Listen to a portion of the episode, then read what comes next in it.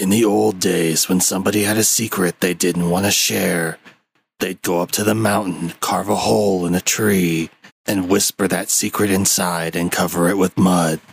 But this podcast ain't no secret I don't want to share. I want to share it all with you. That's right. for the very first time ever, I watched In the Mood for Love.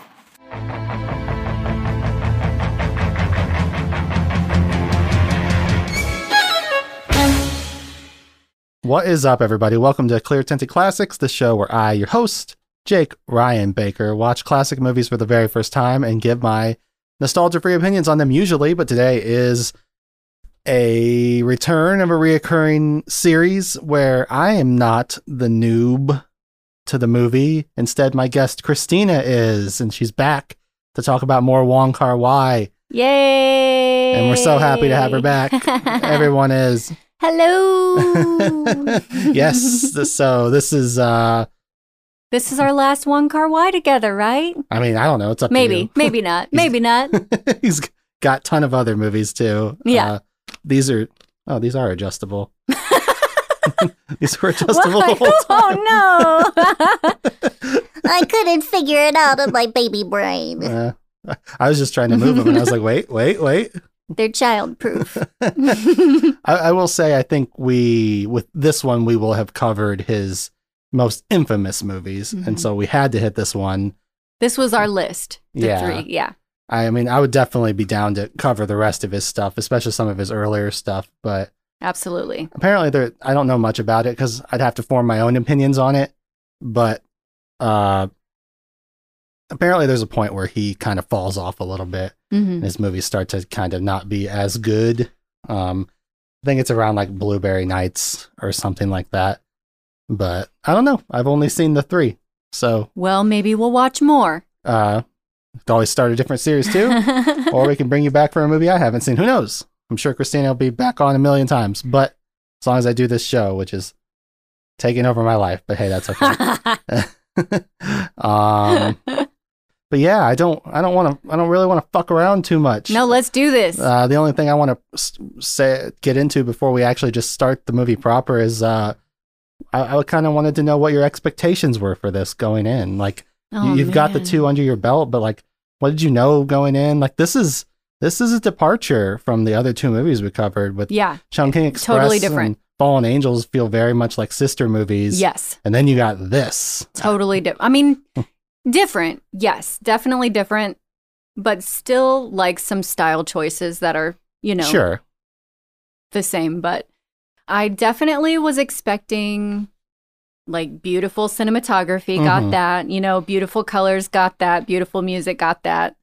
Beautiful actors, got that. that those are the things I was expecting. And then I was expecting there would probably be some like parallel storylines because that's sort of been the theme Sure. so far. Sure. Um, but I definitely, I don't know. I think I, it was different than, it was different than the other ones, but I don't know exactly what I was expecting. Yeah. Except for, you know, aesthetics. Um, It's like and I, I, I expected probably there would be something depressing about, about it because in the mood for love just has to be depressing, you know, like Yeah. any, anything about love.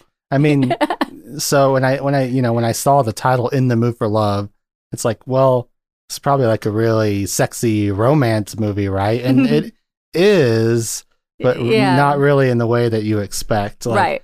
This is definitely a movie. It's the other side of a love story. yeah, it is. Like Mhm. it's funny hearing you talk about because he does do the parallel storytelling in his other Mhm. movies. Mhm. It's interesting that this movie you could totally see the version of it where you're also following their spouses around and seeing what they're getting up to. But he chooses not to do that. Mhm. Um, and just for people, I highly recommend watching this movie first uh, before you jump into this episode, as I always do with most of the. yes. Uh, but just so people understand what we're talking about, if they're just tuning in to listen, it's like so. The, the basic idea of this story is you have Mr. Chow and Mrs. Chan. missus Mhm. Chan, played by Maggie uh, Cheung, hmm and Mr. Chow, Tony Leung from uh, coming back from Chungking Express to be Yes. in, to be in this one, and he's been in other Wong Kar Wai movies as Mhm. well. And So, and also I, I get confused because sometimes when I look up synopsises, people call Mrs. Chan, they just call her Sue. Oh, that would be confusing. Yeah, I don't like. Apparently, somehow you No, I don't know her if they- name is Sue. like with the English subtitles, you never get that. But I think maybe Mm. they call her Sue or something in the movie, and it just doesn't. Oh, I didn't s- pick up on that, but I only watched it one time. Yeah, and even her last name is different sometimes when I'm reading synopses. It's like Lee Cheung or Lee Young or something like that. Yeah, Cheong, I think. Um, like C H E O N G or something like that. I've seen I think Uh, I've seen that, yeah. I'm just gonna call her Mrs. Chan because that's Yeah. what the subtitles call her. yes. But basically, they both figure out that their spouses are cheating on them with each other, Mm-hmm. and they kind of deal with that in a Mhm. really weird, unique way. And that's the movie. Mm-hmm. That is like literally the whole movie. So just know that that's what we're talking about going in.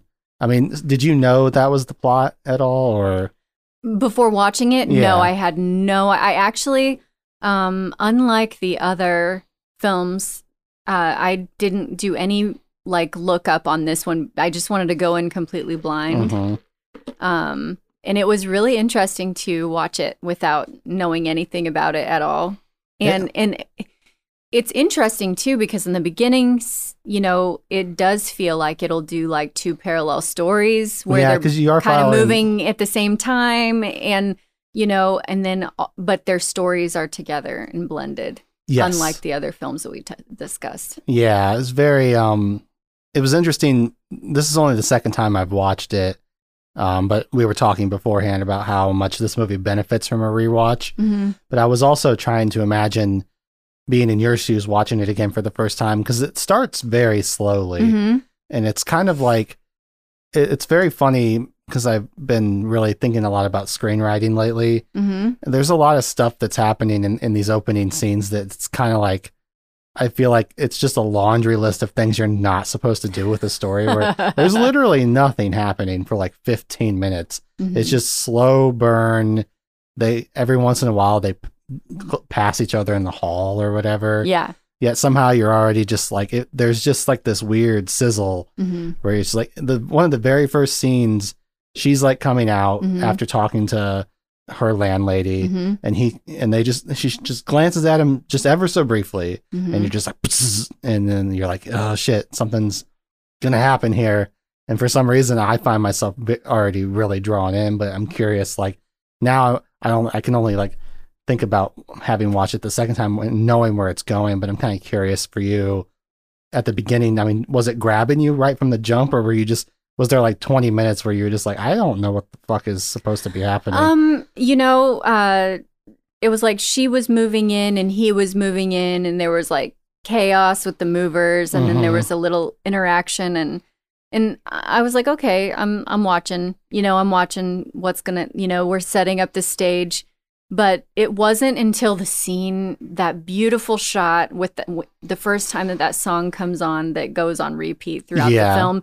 But that first scene where they're like playing whatever game it is that they play in that room, and there's that really amazing scene where she's like walking, you know, like walking out of the like into the room and hmm and then he's passing and walking out of the room and like there are all these beautiful colors and yes beautiful dresses and that's where I was like, "Oh man, this is going to be really good." Yeah. yeah, Yeah. I believe the that song is just straight up called "In the Mood for Love." Oh, okay. Because one time when I tried to YouTube something for "In the Mood for Love," I thought, "Oh, here it is," and then like I clicked on it, and it was the song that plays over and over. Mhm. So for the first part, there's like this jazz song Mhm. that plays a lot, and Mhm. that's that's like their theme song. And then towards the end, it starts playing that uh, "A Kiss, A Kiss," or that like that weird uh, Spanish song that plays. Oh, that song too. Yeah, that one plays on repeat and then the other song, yeah. yeah is he loves repeating songs over and over and he's one of the only people that for me kind of gets away with it where i don't yeah. i don't get tired of it because whenever yeah. whenever it starts happening you're just like oh shit that it's happening again because all the sequences where the jazz song plays there's just very like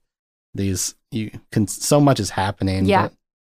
yeah so it's like you said uh I'll, I'll try not to get too granular because there's just this movie it, is only like 90 minutes long Mhm. but it, it just fucking moves the so the, quickly. the pacing of the scenes there's scenes that are just literally two seconds long Mhm. pretty much like a guy ringing a doorbell, her crying in the shower. Mhm. Like it's like five seconds and you're out. And Yeah, it, it really leaves a lot of room for you to fill in the blanks in this in this one. Like the time goes really fast. There are just these little scenes, and then it keeps us skipping along in a timeline. And then there's this constant reemerging clock in different scenes, which you see you've seen in the other Wong Kar Wai movies we talked about with time. Mhm. And so that was interesting that that was a part of this too. yeah, But it was used as a way to like speed time ahead to show like how much time had passed. yeah, it, it really wants you to pay attention to like location Yeah. too. Yeah. Like if you're not paying attention, you'll you'll you, will so quick. At least I remember first time I watched this, I felt like I was really behind Mhm. on what was going on, and it didn't even like. It took me a while to realize, like later in the movie, that they were like role playing. Oh yeah, yeah, that they Uh, were rehearsing. Yeah, and we can definitely get into that once we get to that part. But yeah, that was an interesting. But, But I, I rewatched the first part, the first couple of scenes, like three times actually when I first. so just because I I got really confused too about the whole like spouses thing, and I was like, is this just the same dude and the same woman, or are there different people? No, it's Yeah. just the same. And and you're not really seeing the spouses, and I was getting really confused. Yeah. it's it's so if you're not paying attention, it's Yeah. so easy to lose track of what's going on because you never see Mr. Ch- uh, you never see Mr. Chan right, and you never see Mrs. Mrs. Chow, Chow, except yeah. for the you see the back of their heads a couple times. right. Like you know that And Mrs. Chow has the like kind of short bob that Yeah. flips out a little, yeah. so like that scene you were And talking she has sort of like a deep, sultry voice. Yeah. Mhm. And uh Mr. Chan, you see his back once like when Maggie Cheung is like massaging it in the mahjong room. Yeah, he's a jerk. um, but so yeah, it's like uh, Maggie Cheung is like asking this lady if she's got a room for rent for her and her husband. She introduces herself as Mrs. Chan, Mm-hmm. and then Mr. Chow shows up, Tony Leung, Mm-hmm. and he's like, "Hey, I saw you had a room for rent," and she's like, "Ooh, sorry, Mm-hmm. but actually, the people down the hall have a room for rent too." And he's like, "Oh, cool," and he's like really polite. Him and Maggie Cheung like see each other really briefly, but it's kind of like, uh, um, I guess it should should might as well get into it now Mm-hmm. uh Maggie Cheung like wears one type of outfit this entire movie, Mm-hmm. but has like 16 different, Different versions. versions. um, it's just worth noting. It's like pretty iconic. Oh, they're uh, gorgeous, beautiful dresses. Like the whole time, I just wanted all of the dresses. yeah, 'Cause I well- have a similar dress to that that I wore at one of our photo shoots. yeah, yeah, that's true. It's more like lacy Mhm, lacy, than the yeah. one she wears, But, but God, they're so beautiful. and you can also kind of like put it together that these are probably dresses her husband buys her in Japan. Well, and people are like talking shit about why she dresses up all the time Yeah. just to like go out to dinner by herself. There's like a part where she goes to get noodles. Like she dresses like that like to go get noodles. Yeah, And- why does she look like that? Yeah. um, but it's very Haters. but she's like iconic. Her hair's up. She just and and I yeah, think her I- hair. She always looks so nice. Yeah, she looks very proper Mhm. and like very uh regal, Mhm. Statuesque. She's obviously a very tall, like Yeah. at, at least for like I, I think she's maybe taller than Tony Leung is. Like I didn't pick up on that. there's there's something about the way when he's got her posing in door frames, she seems so much bigger than the space that she's Yeah. in. She's like cramped. Yeah. Uh, And there are scenes where she's sitting in door frames. Like a lot of yeah. scenes. mhm. Like this is I wonder if that was a lighting choice just because of how dramatic it is from the shadow into the light behind. Yeah, I think Yeah. for me, Wong Kar Wai, he's doing a really interesting thing in this movie where with Chungking Express and Fallen Angels, he's really using the claustrophobia of having a lot of people around. Yeah. Um, in, And in small Chungking spaces Express, and yeah. but he's still doing a lot of outdoorsy stuff. This Mhm. movie is like, other than the occasional street stuff, it's like all inside. all indoors, all squished in these little hallways. Yeah. Like, almost every other shot, they're framed within a frame. Yeah. And and it is very like when you explain it, it sounds like on the nose, but it's like these characters are trapped hmm in these situ- in their Mhm. situation, and you're seeing them visibly trapped Trapped. i- in their areas, the way in their frame. And again, it's- worth mentioning. Uh, our drunk lad from Australia, Christopher Doyle, is is behind the camera on this one again. Yeah. Uh, if you guys still haven't looked Yep. up interviews with him, he's again fascinating character. Um, but I and again, I think that's part of why their team, them as a team, they're so good together. yeah. And I think it's another reason why sometimes maybe some, from what I've heard, some of his later movies don't hold up quite as well when But- they're not together. Yeah, but it's Yeah. like uh, it's tough because it sounds like they also had a really tumultuous relationship. Yeah. But they obviously work really well together.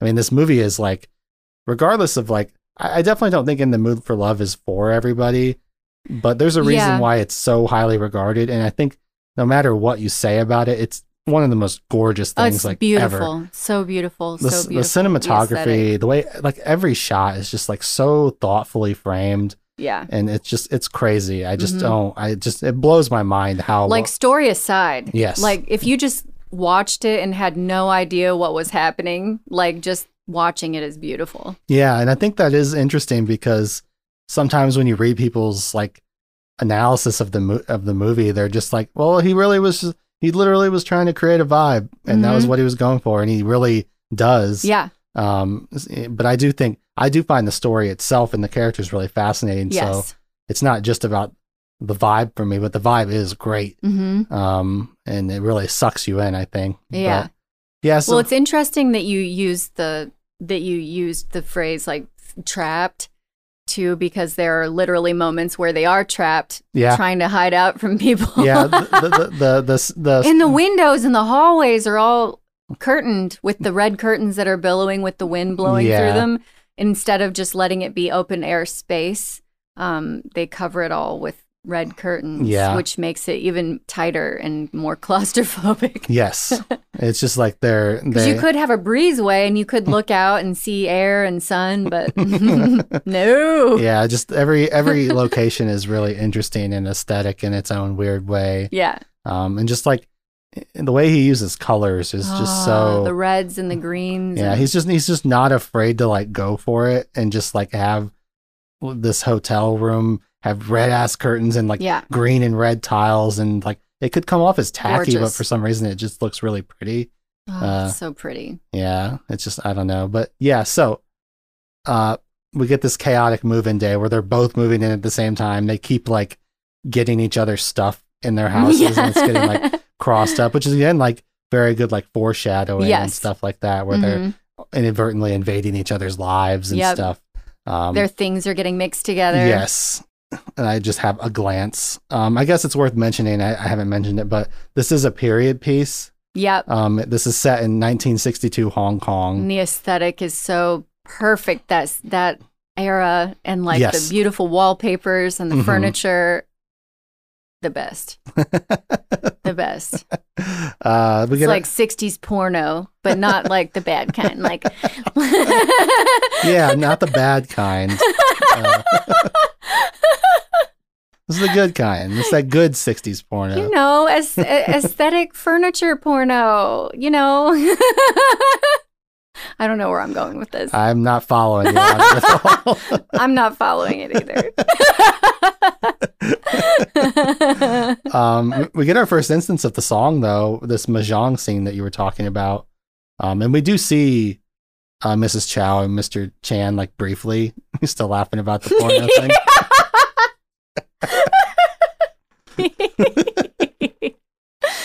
oh God. Hmm. I could see it. So you said this mahjong scene is maybe where you started to lean in a little bit, hmm like Yes. Just that shot, the shot behind the shoulder and the Mhm. colors and the the passing and the with the music the first time that that music comes on and it was just I loved it. I loved it. I was like, "Ooh." and it's just like really just the choices are so bold to just Mhm. like yeah we're back in this hall and you can kind of see what's going on in the room a little bit Mhm. but it's also just it works because like you see them they're all scrunched in this tight space there's a Yeah. part where mrs chan is trying to scoot by Mhm. uh, or where mrs chow is trying to scoot by mrs chan and there's this weird brief moment where she's kind of like uh, excuse me and you're like oh Yeah. Uh, and then it's like weird it was like a briefly catty for some reason Mhm. And then mr chow And they're both so beautiful. Like Well, I- just can't- both so beautiful. tell. Oh my gosh. uh, you can't tell with Mrs. Chow, but No, I guess just the figure. Her figure and her dress. She's wearing that red dress. yeah, yeah. And I was just like, oh, there's like a scene. oh dang. there's a scene- There's a scene later where where his friend Ping is like, he's like, your wife would be jealous if she wasn't super hot too, and so Basically, presumably she's she's pretty, but yeah. uh, but hey, beauty's in the eye of the beholder, guys. Uh, never forget that. That's right. But uh, yeah, you, you get you get Mr. Chow. He like again brushes past her. There's a brief glance at each other. It's just very like, man, it's so interesting how this movie just sells you- it sells you so much on just little glances and looks Mhm. and stuff, and it just like follows him as he leaves the room, and then that's just like the end of the scene. You're just like, okay, yeah. uh, like again, yeah. I, for you, I'm, I'm sure you're just like, what the fuck is going Yeah. on right now? uh, um, I like, uh, right off the bat, we start establishing, it's not super clear, but I, I picked up on it because I knew at this, Mhm. from my first watch that she's at, uh, Mrs. Chan is asking her husband to get two bags for her Mhm. while he's in Japan. Mhm. And he's like, she's like, why? Why do I gotta get two bags for? her? And she's like, you know why? And it's because you find out later that the guy that she works for, her boss, is cheating on his wife with some other chick. And as as his secretary, she like kind of helps him. make it work. bags, Uh, yeah. and I find that like they don't dwell on it too much. no, they don't. But there really is a lot of parallels there between her like helping her boss cheat on his wife. Right. All And- the while, Yeah. her spouse is giving purses to somebody else. yeah. And so And of course, so he's like, why do I have to keep buying you all these purses? I'm already buying all these purses for everybody else. yeah.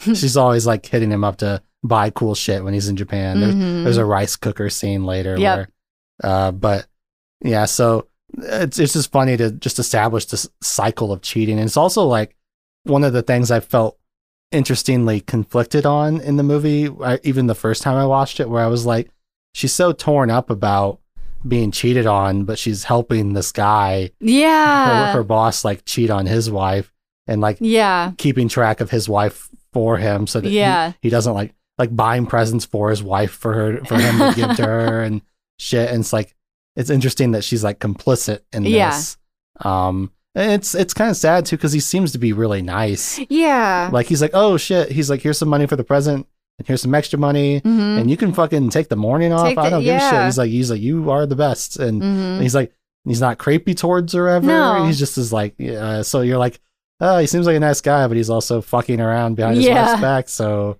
like there's a really funny scene. I'm not gonna hit it later so i might as well mention there's a funny scene where uh she's like oh your mistress called she knows she's not having dinner with you because it's your birthday so just like what the fuck Well, you know, to be honest, in the first scene where uh, they meet each, where um, you know, she meets Mr. Chow or whatever, I thought that they were gonna have an affair. Like I was like, Sure. oh, her husband's away on business, and I don't know what his wife is doing. They never she's not away, but she's just never around. yeah she like works late. works all the time, but it seems that he never sees her. But like, I was for sure like there was a moment like I felt the Yes. chemistry between them, and I was like, oh, they gonna have an affair. But Yeah, they were no. like they tried to be just friends. Well, that's what's and- that's what's fascinating about this movie is it's not our main protagonists are not engaging in the affair; they're the victims of they're good affair. people. Yeah, And and instead of watching them sneak around and try to cheat or whatever,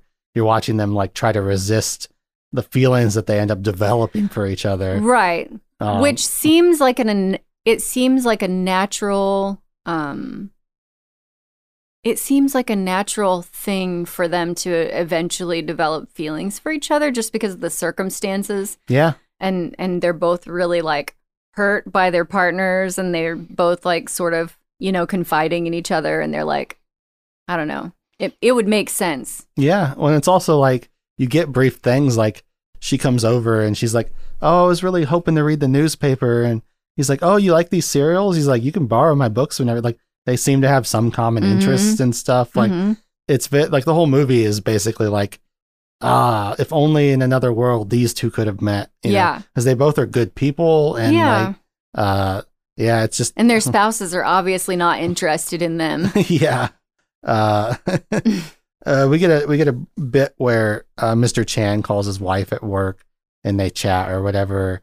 Yeah, I can never really figure out what his wife does. Every time where we see his wife at work, we see it through this weird circle window. yeah and you know, there's like some books or something. Yeah. I don't know what she does, uh, yeah. but he just we just get a scene where he's like, "Oh, I'll come pick you up" or whatever. hmm Well, and she says that she, there was the one scene where she's like saying she's gonna work But yeah, Like a much later in the movie, late night or he's like, he's like, that. "Hey, I'll come pick you up," and she's like, "Don't bother, I'm working late." And then he goes anyway, and she's not and she's there. gone. Oh, she And- left early. Yeah, she left early today. He's just kind of like that's where the, the seams start unraveling. Mhm. That's like one of the very first scenes where it's like, and he's still so sweet about it. Like he act, he doesn't let the person know that he's like shocked or upset. He just passes it off like, "Oh yeah, she he's just he's because the guy's like, "Oh, she didn't tell you." He's like, "Oh, I guess just forgot to mention it. No Yep, worries." smile on his face, walks out. Yeah, he's like so stoic Yeah. this whole movie. Uh, it's just very his performance is really fascinating because, like, I think in another world he would come off as really like wooden, hmm but he's such a good actor that Yeah. there's just these little nuances to his body language and his face Mm-hmm. where you're you're picking up on like, oh shit, okay, he's Well, he goes very quickly in different moments where he goes from laughing and smiling with people, and then as soon as his face is turned away, then it just stops, yeah. and it's like, oh man, um, that's very good. I guess maybe technically one of the first things where it seems like something weird is going on is uh we get the Koos who the Chows are staying with. They're like absolutely losing their minds over this rice cooker that Mrs. Chan brought over. And she's like, I'll have I'll have Mr. Chan buy one for you. and then they're like, Oh, Mr. Chow, do you, do you want one? And he's kind of like, Oh, I couldn't. And she's like, Nah, fuck it. I'll have him buy you one too. Everybody gets one. It's, a neighborly thing to do and then from that scene, and again, they get like another, they share another look or whatever. Mhm. They're like, it's like everyone's having fun, and yeah, both of their spouses are always gone, so they're just kind of Yeah. left, left like to, they're the only ones there all the Mhm. time. And then we go from there to a scene where he goes to pay for the rice cooker, Mhm. and Mr. Chow's like, uh, or, or Mr. Chan, Mr. Ch- oh God, uh, Mr. Chow, Tony, I'm just gonna call him Tony Leung and Maggie Yeah. Cheung for the rest of the, that podcast. Otherwise, it's gonna get super confusing. Uh, Tony Leung goes to visit Mr. Chow to pay for the rice cooker, and he's Mhm. like, "Don't bother." And he's like, "Wait, what? I got to pay you." He's like, "Your your wife already did," and he's like, what? Yeah. she didn't tell you." And he's got this look on his face where he's like, Uh, "Wait, what do you mean?" He's like, "When were you and my wife interacting?" Like you see it on his face. Yeah, He doesn't say that. He just goes, "Oh, must not told me." Okay. He's like, "Cool, and I'll go in peace." I, I've noticed. yeah. the- I'll go in peace. I, no- I I- noticed this time him and Maggie Cheung both say that Yep. multiple times in the movie, where they're just like, "Oh, I'll leave you in peace." Yep, leave you in peace. Yep. uh, but you're like, "Oh, his wife was talking to Yeah, Mr. Chow. Weird. I guess maybe they crossed paths. Yeah. I guess. Hmm. Weird. You uh meet his friend Ping now. Mm-hmm. I was kind of curious what, what you thought about this guy. Ping, ping. He seems like a good, like a fun friend. he's like, because he's very like, Like you can confide in him, and Yeah, he's not he- going to tell your secrets. he's like a real character though, Yeah, because he he's is. like always he's gambling and drinking. Oh, isn't there that scene? Oh my gosh, where he they're talking about. Well, this is later on, but there's that scene where they're talking about the secret. Yeah, that's like- very late in the Yeah, movie. it's very late, but I loved his response to that moment. Really good. Um, here he's just kind of they go out to like lunch together and they're, Yeah, and yeah, they're yeah, just chatting. Uh, and again, this is one of those things where if you aren't paying attention, you're going to get lost really quickly. And this is something I didn't pick up on the first time, but you because they don't they don't even ever explain like you figure it out through context clues. But Maggie Cheung works for like a tran like a like a transport company or something like they they sell like tickets to bo- boats and planes or whatever. And so ping had gone to see maggie cheung to buy tickets for a trip Mhm, and he purposely left his hat there because he mhm. thought she was hot and he wanted an excuse to go back and see her. And tony leung's like chastising him. He's like he's like no. He's like she's she's married she's gonna bring me the hat and i'm gonna give you your fucking hat back That's You're- right. He's like, you're, Yeah. not, you're not gonna go see her. He's like, you're no fun. You suck.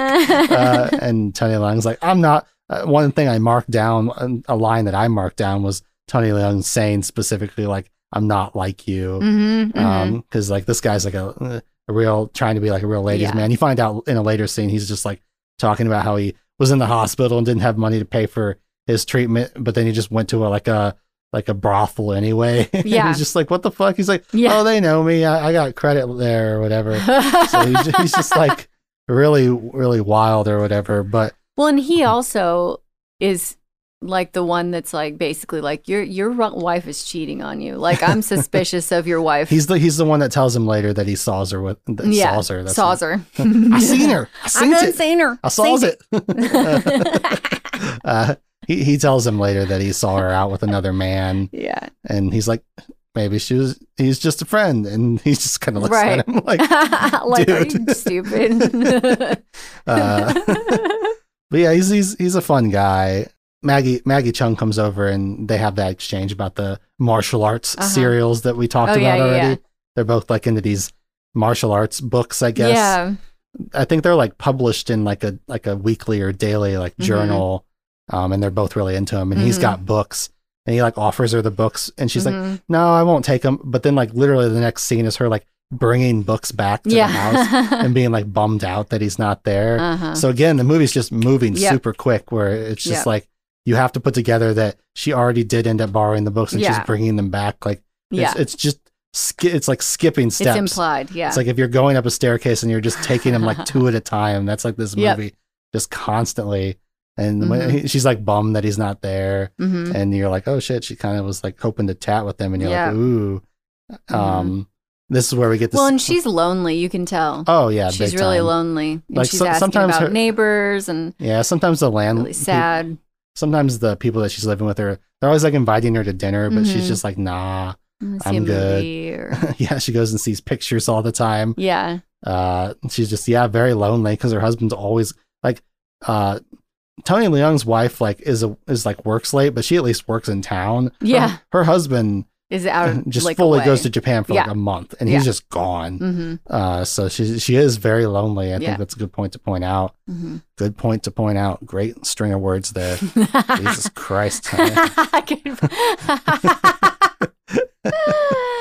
uh we get the scene where uh here where uh he uh Tony Leung calls his wife and she's like, I gotta work late. He goes Mhm. to visit her anyway, and she's not there. He's kinda like Huh. yeah. That's probably not good. Uh yeah. he doesn't do anything about it. Like there's never a scene in this movie where you see them confronting their Yeah. spouses or anything like that.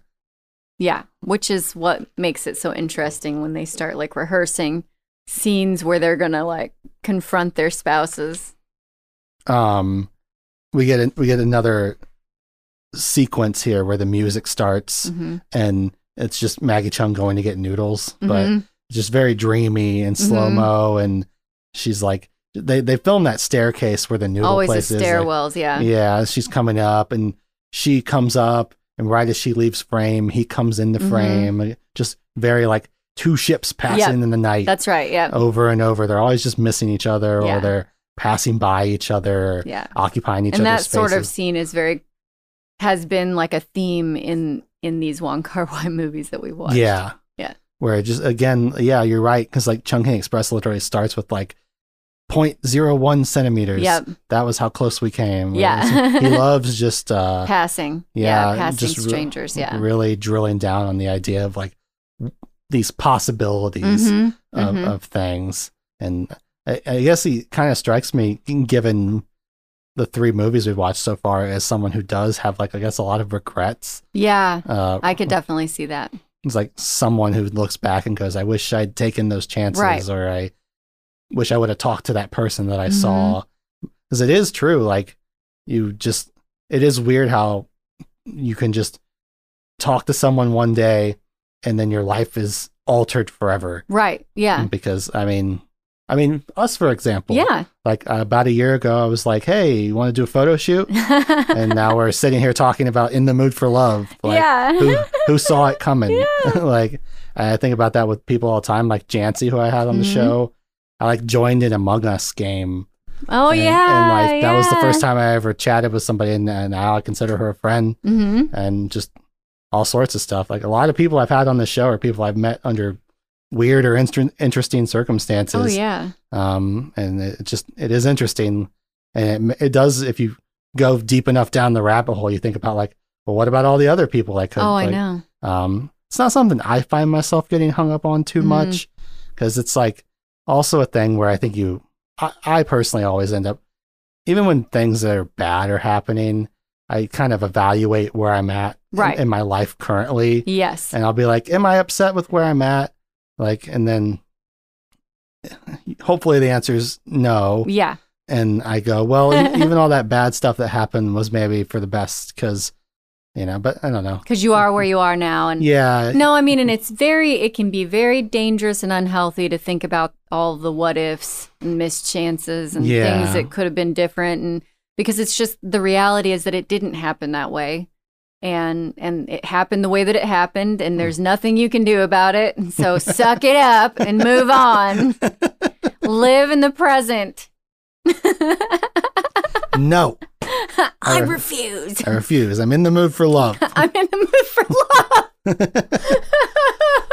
I, mean, I really feel like this, especially no, but I, I there's a theme though. I feel like he's he's he's very fixated on this this Yeah. notion of missed opportunities and people that could have been great together and they're they just never could be still at the same time. They're always moving Mhm. parallel but never, you know, it's just never quite right. And you see so many love stories like that in life and that's what's so nice is that it's real, you know? It's it's much more realistic the concept of two people that just would have been really great together but the timing never worked out right. That is Mhm. so much more realistic than two great people that ended up together and lived happily ever after. Yeah. Like, you know, it's more likely that you're just like great friends and you're never single at the same time and you're always both moving different places and you just never work out, but you could have been soulmates, but it just never happened, you know? yeah, and I mean it is. I mean, conflict is like the there's a saying about conflict in story, and it's Mhm. like I would be cooler if I remembered the same, but it's like I mean, yeah, I guess it'd be kind of fun to watch a movie about just two nice people having a good time, but what's the story there? like it's Yeah, like this and- this movie's and I've, I've I've noticed it's becoming a reoccurring theme on the show Mhm. is like, and I like a bittersweet ending, or I like even a sad, fucked up ending, because quite frankly, that's more memorable. Like, if- And there is that too, that similarity, at least with the other two films we discussed earlier, is that even though they don't end up together, they still seem to look back on the moments that they had together fondly. Mhm. and they're grateful that they had that even though it didn't work out and that was kind of a theme for the other two also there it was like really heartbreaking but still like rather be heartbroken than never have experienced it at all yes, yes. you know I think that's literally something they say in Chungking Express. Mm-hmm. Um, and I do. It was funny. The second watch, I, I for some reason didn't put together that Maggie Cheung seemed to actually have finally left her husband too. yeah Because for some reason, the first time I watched it, spoilers for the end of the movie, by the way. well I- and the I little boy all of a sudden she's got a kid Yeah, and and something. i'm like where'd that little kid come from Yeah, that was something I was trying to figure out. I was literally like Googling like before, right before we started the show because I was like, wait a second, are they implying that that's Tony Leung's kid? And I was like, hmm. Uh, because like that's a big thing with this movie is there's a lot of fan theories about whether they ever hook up or not. Well, and it, it almost seems like all the way up until the end when they're basically rehearsing never seeing each other again, Yeah, it feels like they've never actually taken it that far up until that point. But then there's that scene in the car after they've had that pretend sort of parting ways. Yeah. And and she leans her head down on his shoulder and says, I don't want to go home tonight. yes. And I'm like, oh, brown chicken, brown cow. but you know, it's implied, and you don't know what happens, and then they Is don't see each other is anymore. Your, is your bow chicka wow wow? You saying brown chicken, brown cow? yes, I am. Wow. Yeah. Okay. Yep. I learned it from a toddler. So full of wisdom. uh, but yeah, it's like uh, I, I, I guess we can. I don't know because I was going to ask you if you ever, i i you've only seen it the one time, but we're on the topic right now. Do you think they hook up? I was on the fence about it. I wondered. I mean, it up until that moment, I felt like no, they hadn't. Like Yes. the tension was really thick between them. Um, there were a lot So of things thick. that they wanted to do with each other, but didn't do because they're, you know, they have a strong moral fiber, whatever, you know, you want to call it. But in that scene where she says she doesn't want to go home hmm that night, I'm I kind of felt like, okay, this is the last time they're seeing each other and he he's preparing to leave and they're not gonna and then she's gonna you know, stay with her husband and so this is it for them. So they're like, okay, let's have a good night. Like Yeah. we're never gonna see each other again. So and they didn't. Yeah. It's true.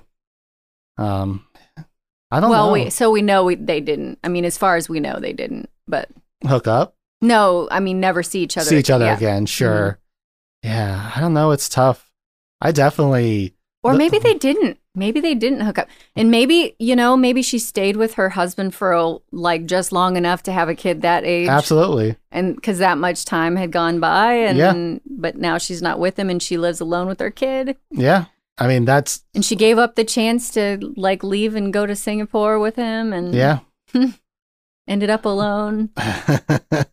All the while, like, you know, her husband like left to be with homeboy's wife. And maybe. yeah. Uh, Because didn't she say the same thing to her husband? Like, like um, Mrs. Chow said, if there's an extra ticket, would you go with me or something like that? oh.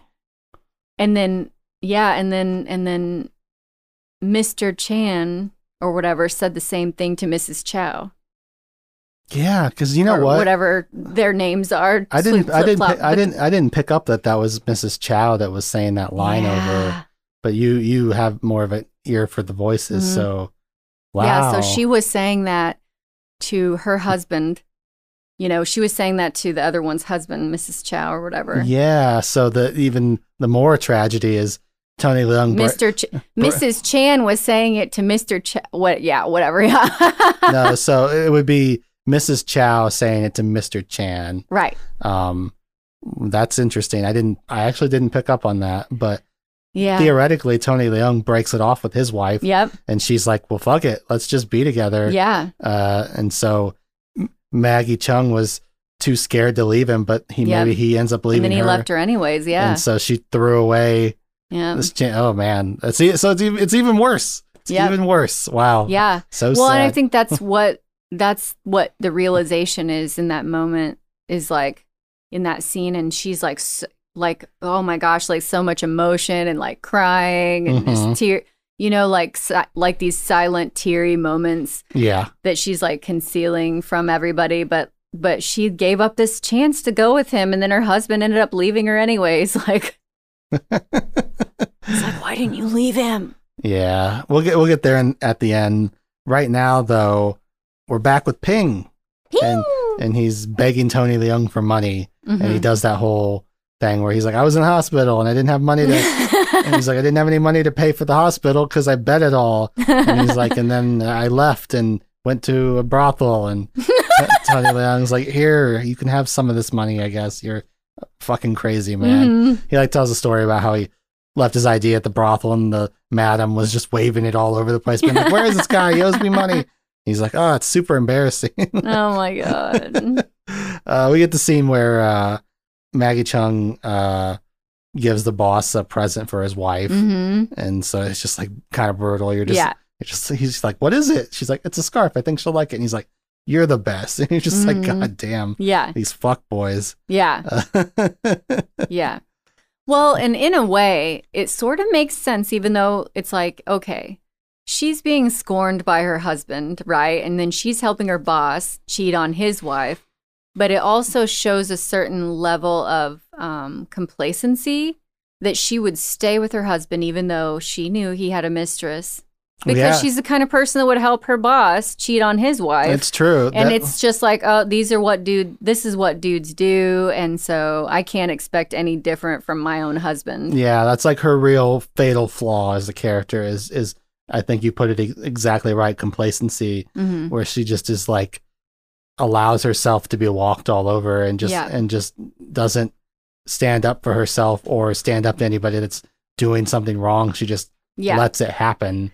yeah Uh, she doesn't and you know and and I don't mean when I say fatal flaw I don't mean to be like she's a bad person. It's, no it's, it's very much like- she is not strong enough to like not be okay with it. Yeah, and you know, you can turn that inward and assume that maybe she doesn't have enough sense of self-worth. I definitely think that. And I also feel like she's, you know, she's in a situation where her husband works and she doesn't work. And well, Yeah. she does, well, she does work. She does She works, but he like obviously makes a lot of money. Sure. And he brings her all these nice things and they have a certain lifestyle. And it's like, hmm you know, she might not have the same kind of life for herself if she left True. him. And, Yeah, I mean, and also, those are different times. That's the 60s. And you're talking about divorcing your husband. yeah, Like, you know, hundred percent. especially with you know and also within their culture and the time Yes. divorce you know a female divorcing her husband is Yeah. does not look good Yeah, a hundred percent. I think it's important to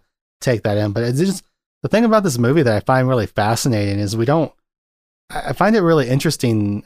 I feel like you learn so much about the characters without realizing you're learning these things about the characters. uh-huh Talking about like, subtle yeah, she's just she's has trouble standing up for herself, and it- Mhm. you don't get a scene where she like can't stand up for herself. It's Right. just like eh, through what's happening in the movie, you're able to you just Pe- put pe- that together yeah, you can piece it together like the types of people these Mhm. people are. hmm And I find it interesting because it's not a lot of like, uh, it's not your classic storytelling where you like, Tony Leung's a really good guy. he he caught the lollipop as the child was dropping it and gave it to him. We, we really like him or whatever. But instead, you just like feel for the guy yeah somehow. It- Yeah. It's just it's just really interesting. It's it's it's really unconventional, but in a way that it really I think is just it's rewarding if you're like drawn in and paying Mhm. attention. I think. what's also weird is that i found myself and i'm sure other people would feel this way too but you find yourself i don't know like thinking he's a like thinking he's a good person just because he doesn't go around cheating on his wife. Like it's like no i mean that's not a normal behavior. Like you shouldn't go around cheating on your spouse without their consent. Like Sure. you shouldn't go like that's not a i mean you know that doesn't just make like you're a normal person not ju- that doesn't make you an extraordinarily nice likable person just because you're not a freaking asshole Well, I think what it is, I think what it is though, is because they're both so, and you can again, it's subtle. Like you don't even see Maggie Cheung even like really break about it until very late in the mm, movie. yeah But you, they're both so incredibly hurt by Yeah. this, and yeah and you as an audience are literally, at least I, I can't project onto anybody else, Mhm. but you're literally rooting for these two people to hook up. you And- are and you're, in the and- end you want them to end up together and be happy because you're like you're like fuck them their spouses are cheating if anyone was ever allowed to cheat you guys are like Do you it. guys are like And they're so afraid that other people think bad things about their friendship. well they're also just like eh, they're i think both the characters their moral dilemma is like if i cheated i'd be just like the person who is cheating on me. did this enormous amount of hurt to me Yeah. like in, in my head they're like I, I you know you can see them you can and it's not telling you these things but you can see that they're wrestling with the idea that like i can't i how do i phrase this like well, cut all this out later. uh, but they can't believe that someone was capable of doing this to them yeah. and so Yeah. who would they be as people if they turned around and did the same thing Yeah. they'd be just as bad as those people. But And there's so- also a curiosity that they have to find out how their spouses ended up doing this Yes. thing to them. And so they're sort of going down the rabbit hole together because they're they're curious about how something like this happens. And I- there's even a scene where he says, "I just wanted to know what it felt like to start something like this Yes. or like, you know." yeah, I- I- and it's fa- it, that's one of the really fascinating parts of the movie, and we're getting pretty close to it. But we get a really a really tense scene though, where uh, Maggie Cheung goes over to to Tony Leung's house to like either I think she's either trying to return something or just trying Mhm. to check something, and Mrs. Chow uh, answers the door, and, and Maggie Cheung's like, "Oh, I thought the Koos were home. I heard voices." Uh-huh. And she's like, "Nope, it's just me." And Oh, Maggie Cheung's like- so uncomfortable. she's like, "Huh."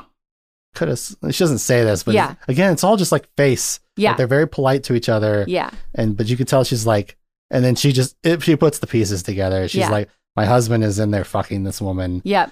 uh, and and then eh, this is like the one of the few times where the movie like gives you a crumb Yeah. because as soon as she shuts the door, you hear Mrs. Chow go, "It was your wife." Yep. Like so, you're like, okay, so he definitely was Yeah. in there. um, Yeah. and so yeah, you're in, and Maggie Cheung just puts it together. You can tell Mhm. she's like, oh, my the look on her face. yeah. I mean, her face in that scene. Oh, and this is uh, and this happens after because the same the the same scene where we were talking about Ping with the money. hmm They go out to dinner, and Ping goes, "I saw your wife walk, Yeah, yeah, running oh, around yeah. with another guy." Yep. And Tony Leung's like, nah, nah, Mhm. it's fine. Um, so they at this point in the movie, they're both super aware that their Yeah. spouses are probably cheating, probably cheating with the Yeah. the neighbor. Right. Um, and they're both just kind of like, oh, How, how convenient. yeah, a cheating of convenience. hmm Um, we get a really one of one of the scenes that I find more fascinating, just because I'm still like not 100 percent sure what it means. Uh, we get a scene where uh, Maggie Cheung's boss gets a tie from his mistress Mm. and uh, puts it on, and Maggie Cheung notices, hmm and she's like, "Oh, that's an interesting tie," and he's like, "I thought it kind of looked like my old one." She's like, hmm "Nah, people notice." hmm And then later he's walking out of the office. She's like, "Oh, you changed your tie," and he's like, "Ah, that one was too flashy for me." yeah. So it's like it's just interesting because it's it's like becomes sort of a reoccurring thing because later when they're at dinner, she's like, "Who who buys all your ties?" Yep. She's like, "Oh, weird. My husband has the same." We'll get we'll get to that scene. I don't want to Yeah. run the dinner scene. Yep. Um, but yeah, just the scene where the boss like changes his tie, where it's almost like maybe, I guess, talking about it out loud. He's probably been going home with these new ties yeah. and his wife probably knows he's cheating. Yeah. And he realizes when Maggie Cheung says that, that he's like, oh, I've been fucking up this whole time. Yep. I guess I better just wear my normal tie. Yeah. home." So I guess that's what that's about, I Uh-huh. assume. I don't know. Did, did the tie thing, did that strike you as anything when you were watching or just kind of like, No, it didn't. Not until the scene where they that they're basically outing each other's spouses to each other at that dinner scene where Yeah, she's which- talking about the tie and he's talking about the purse. which we're pretty much at. There's a more like very aesthetic, like my notes just say noodles, music, rain. like, I mean, that is Noodles, music, rain. noodles, music, rain. Do the noodle. Do the noodle. Noodle, music, rain.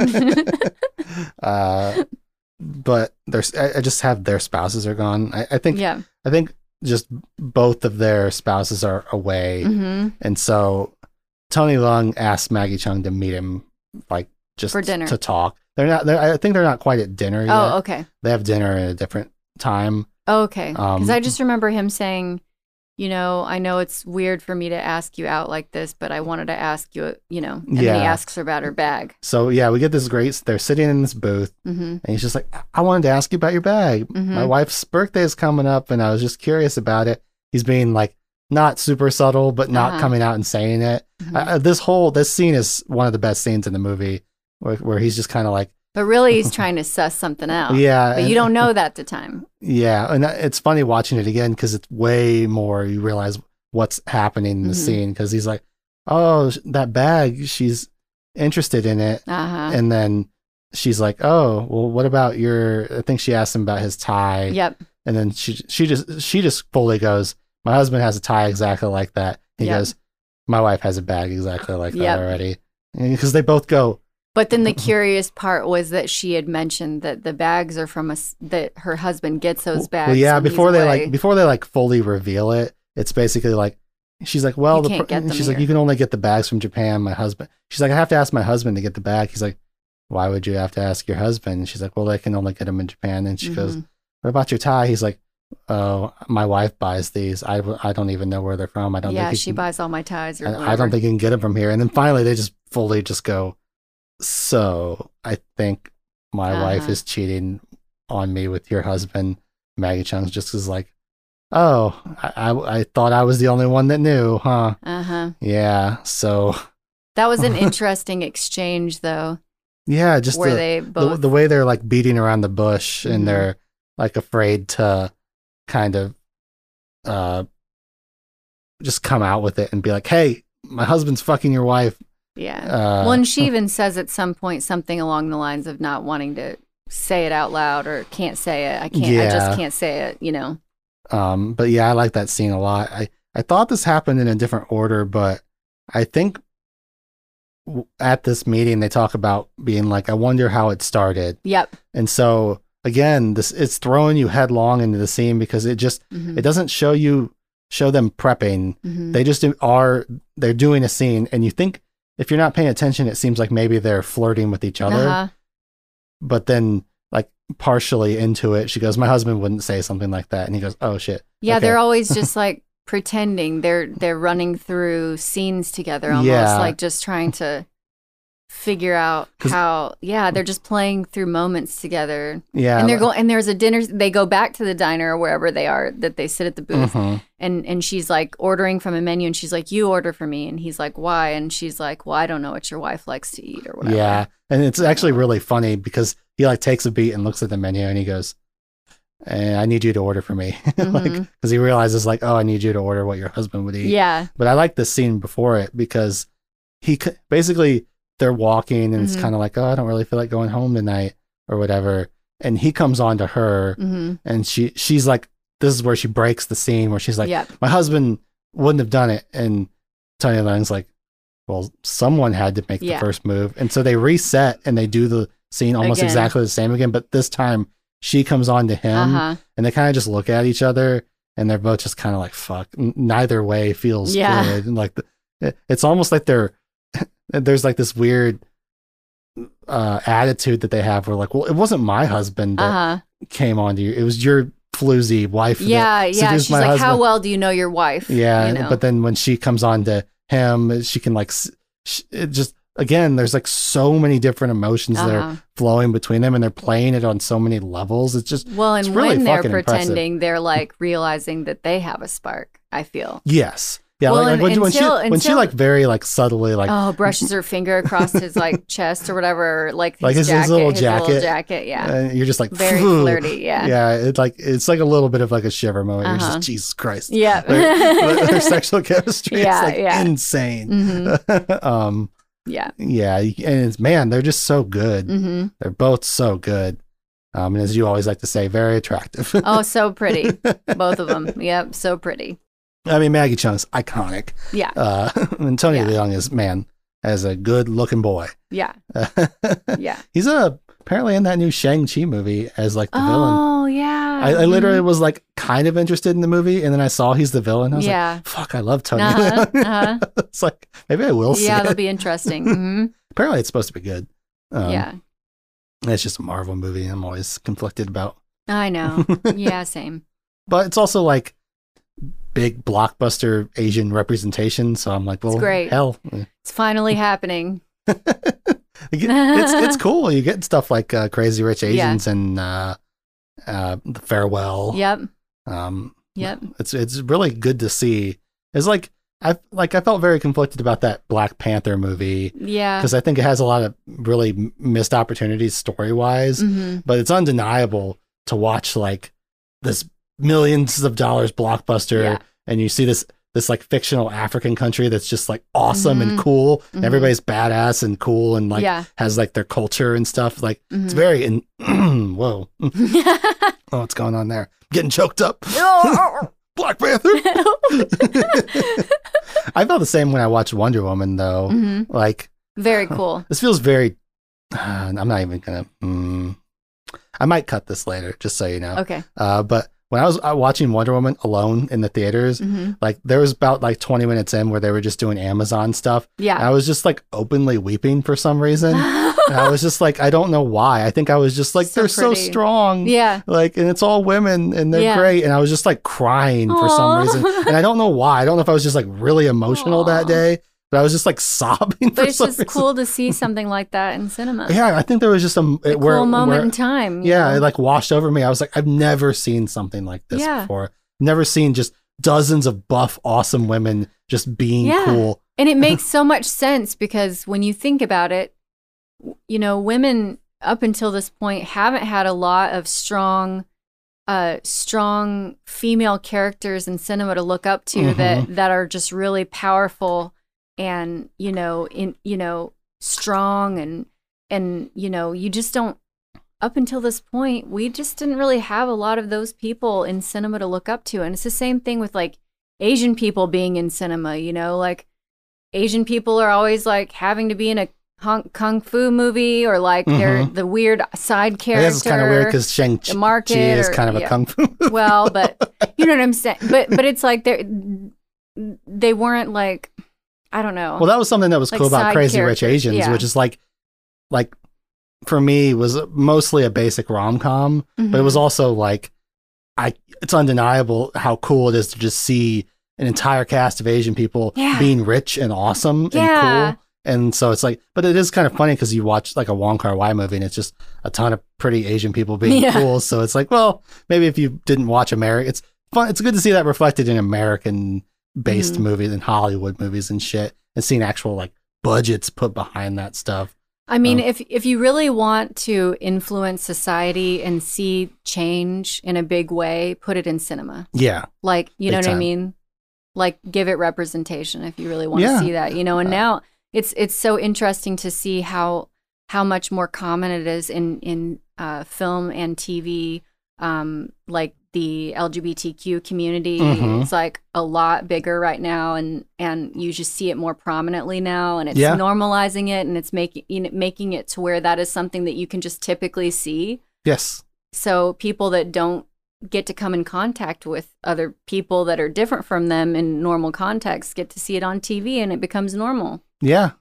It's uh, it is. and okay for somebody struggling with their own sexuality to be like, "Oh, here's this really cool character I get to watch on TV and I can be like them." Yeah. one of my recent episodes. We're going on a side tangent. It's but- fine. I like a side tangent. Uh, I was talking with recent guest of the show, John Oak Dalton, who's on was on the Alphaville episode uh, about because we're both uh, directors and writers, and we were talking about being uh, mostly straight cis white Mhm. men Mhm. and what that means when it comes to like putting representation in your films and stuff Right. and it's like this weird thing where sometimes it feels like oh well, it's not really my place to tell these stories but it's Mhm. also like but you want to put Yeah. represent because you know me Yeah. like like you've read enough of my work to know Mhm. I, I put like lgbt stuff in a lot Yeah. of my s- stories yeah. um and i would also like i like would like to have more diversity in my Mhm. stories too and i want to work on doing that Mhm. but you also at this level are limited by just your resources Mhm. it's like I would love to make more stories about like trans people, but Mhm.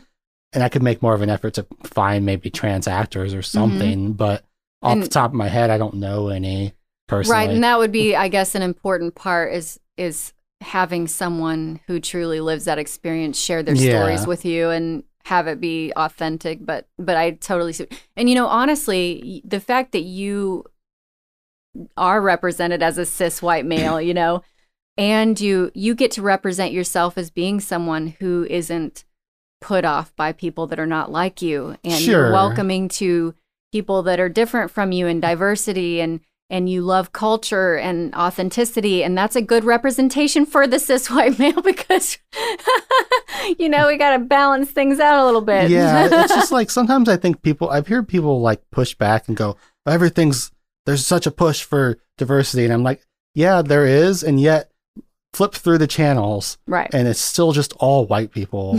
like it's Yeah. still like 75% white straight Mhm. stuff. Mhm. And it's like it's just you're noticing that uh, the occasional commercial has a black couple, Uh, but I'm just like, no, the world. Sh- it's really tough because it's like there's like a South Park episode where people from the future have all melded together so Mhm. much that they're literally just one race now. yeah Uh, but it's, I also I find that idea kind of sad because Mhm. I love culture Mhm. and I love like celebrating the different kinds of, of things. And it's it's funny being a white person because you don't really have culture in, a, in, a, in a I weird way. mean-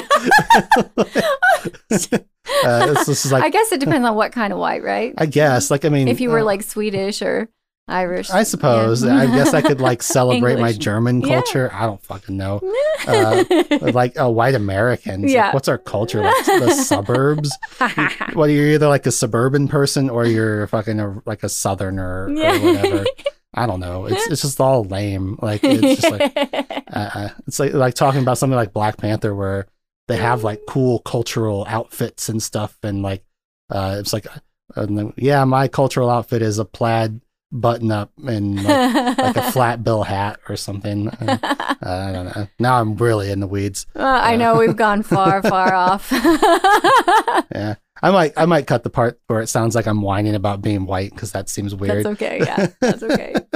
so that was not my intention uh, I was just trying to talk about diversity being cool uh, yeah, I don't know. I mean, and we may, it's fine to cut this, but I, I think it's great that you are, you can be somebody that can be a role model for other younger boys that need somebody good to look up Yeah, to, I that guess- I guess somebody the- that's like them. That the point I was trying to make was like, uh, I don't know why people like when, like, I like writing stuff that's not me. Like, what's the Mhm. point of fantasizing and coming up with these stories if it's just you, me? That's your story, boring. yeah, Like, yeah. I, I, I want to live in another world. Mhm. I want to be in someone else's shoes Mhm. and experience different things. I don't want to just write a story where a cool 30 year old white guy gets the babe and wins the day. That's like really boring. Mhm. Uh, I, I- I don't know. Like, I, I, Yeah. I don't know why. Like, I, I've noticed that I really like LGBTQ Mhm. media. Like, Mhm. uh, there's a lot of media that's targeted more towards that crowd, Mhm. but I, I also gravitate towards that, Yeah. and I don't know what that means. Uh, it's like, uh, well, and you probably, but it, it also seems like you sort of cheer for the underdog. yeah, in a I way. guess. So, you know, you want to see, y- you like seeing those empowering things happening. I just like I don't know. I just maybe I'm bored with straight stuff. I mean, Yeah. maybe I'm just bored of it. I, I, I, I don't know. Like I, I, I'm like, why can't everything be gay? It just like make everything gay. Like- That's how I feel. uh, gay is the way. I love. and we're out. No. And that'll do it here for. Uh, Gay is the way. that's right. This has been We're a cutting like all this. No, this this podcast has been a year long uh, secret gay agenda podcast. You're in too deep now, fair listener. if you listen to it backwards, it's just like, Suck dick dude. if you're a guy. what is happening right now? Okay. okay. Um, All right. Oh, we get one of my other favorite scenes though here, where they were you were talking about ordering dinner for each other, Mhm. and I like the scene where he picks up the I think it's like wasabi or something, Yeah. and just puts it on her plate. Yeah. And, And- she's like dipping the steak in yeah, the wasabi. and he's like, "Do you even like spice?" And she's like, "Your wife likes spice," and she like takes like, even more of it. yeah. it's like really hardcore and intense, and you're just like, "Oh fuck!" Like yeah. that scene is so good, Yeah. and just the way it's shot, the way they're framed, Mhm. the way the camera moves back It's and forth shot. and stuff. It's just fuck. It's so Yeah. good. I There are so many, there are not so many, but there are several scenes where the camera is just like smoothly like rotating and panning Yeah. in this like really beautiful transition and and it's just really cool. we had this like, dinner really, scene. really there's cool. a there's this shot where it starts on her steak. We're using our hands to gesture and no one can see what we're doing. Yeah, now that you pointed out, I feel super self conscious about it. I'm gonna do it anyway. Fuck it. Uh, it starts on the steak and then pans over to his Yeah. food and then pans back over to her. Yeah. And then Rack focuses to the wasabi as she like takes it. Mhm. It's just like I literally was I couldn't help but picture the Mhm. crew Yeah. doing yeah. this fucking shot. And I was like, Yeah. how insane must that they have felt? Yeah. Like, I mean, I think that's always the the in, the fun the the fun thing about watching film from the perspective of someone who works on film yeah. Is that you you're imagining you're not only seeing the story unfold, but you're also imagining everything that's happening behind the scenes at the same time. So you're looking at it as a director and as a cinematographer, and then Yeah. also as a as a as a voyeur or whatever. And also as like an actor. Any, any, Yeah. any, anytime there's like a actor in, in a scene eating and you Mhm. see them put it in their mouth, you're like, Yeah. fuck, Yeah. that's tough. Yeah. Like, because You got to chew that. And Yeah, and spit it out. And I think Wong Kar Wai is pretty infamous for many takes. hmm So it's like eating in a Wong Kar Wai movie is like a death sentence. Like, Well, and I wonder if they're, you know, if they're cutting out the part where they just spit it back out, Yeah. you know, because I know, well, they definitely cut that out because I didn't see it in the movie. well, or if they're just eating that much food over and over and just replacing the steak over and over. I, but I mean, I did, okay, so like, this is a side tangent, but I did a uh, a Subway commercial. I'm in the mood for side tangents. Yeah, I did a Subway commercial with Morgan Spencer. Holy I'm shit. totally throwing her under the bus. Um, and uh, it was a Christmas special uh, Subway commercial that aired in Houston, and um, it was like ruffle. They they were like sort of showcasing their um their party uh how they party sub. well, uh, how they cat- their catering services. Okay, yeah. Uh, okay. So the Subway party cate- catering or whatever for the holidays. And so it was like jingle bells themed, but the song was like with the sound of crunching Ruffles chips. and I remember being so bummed because I thought it would be, I was told it was going to be Doritos, which I love. And I got there and it was Ruffles chips, which always make me sick to my stomach. And we had to go. Jesus Christ. And it was just set? like scenes of us crunching chips over and over and over again. And there were just like so many times where I had to put a chip in my mouth and get the crunch just right. And I ate so many chips at some point I just had to take a bite and then like spit it out and put it in a bowl and like keep chip like eating these damn chips. And just like crumbs flying everywhere. And they're like, we need a bigger bite, you know, like get a bigger. God. Oh my God. Why? I, Fucking ruffles. that doesn't seem like something. No you- offense. I love doing that commercial. It's so fun. Well, fuck Frito Lay. They suck. We're supposed to be boycotting them anyway. They like let one of their workers die or something. fuck them. But I'm glad you got a commercial. yeah, it, it was like a really, I mean, it was really well done. but I don't understand. yeah. Like that seems like something you would do in post. They they were trying to. Was it the motion or was it literally the, the- sound? oh no, they they did that part in, in post. Okay, I was gonna But- say but this the- sounds insane. They just like needed so many like shots of all of us eating these chips, and it wasn't like a normal eating. It was like a huge, like you had to really get it to crunch, you know, like. So that you could, and then they would zoom in on your mouth while the flakes are like flying out from your mouth and like the crumbs. And I'm like, oh my God. Jesus Christ. this is fucking nightmare fuel. They're just some sweaty guy in a basement with just hours of footage of crumbs flying out of you and Morgan's mouth. just so- good lord. Good stuff. Good stuff. Um, we do get an interesting scene where I have trouble figuring out where their heads are at because uh, she asks, they're in the taxi together, and she asked him why he didn't, or yeah, she asked him why he didn't call, and he was like, "I was afraid it would bother you," and then she she goes like, "Well, don't bother calling me anymore." Then I was like, "Is this real? Is this pretend?" That and he goes to like touch her hand, and she pulls away, and you're just like, "Oh, huh." I think maybe that was all real, and they were maybe ch- trying to have. She basically is like, "So are we like gonna do this for real or what?" And he's kind of like, "No."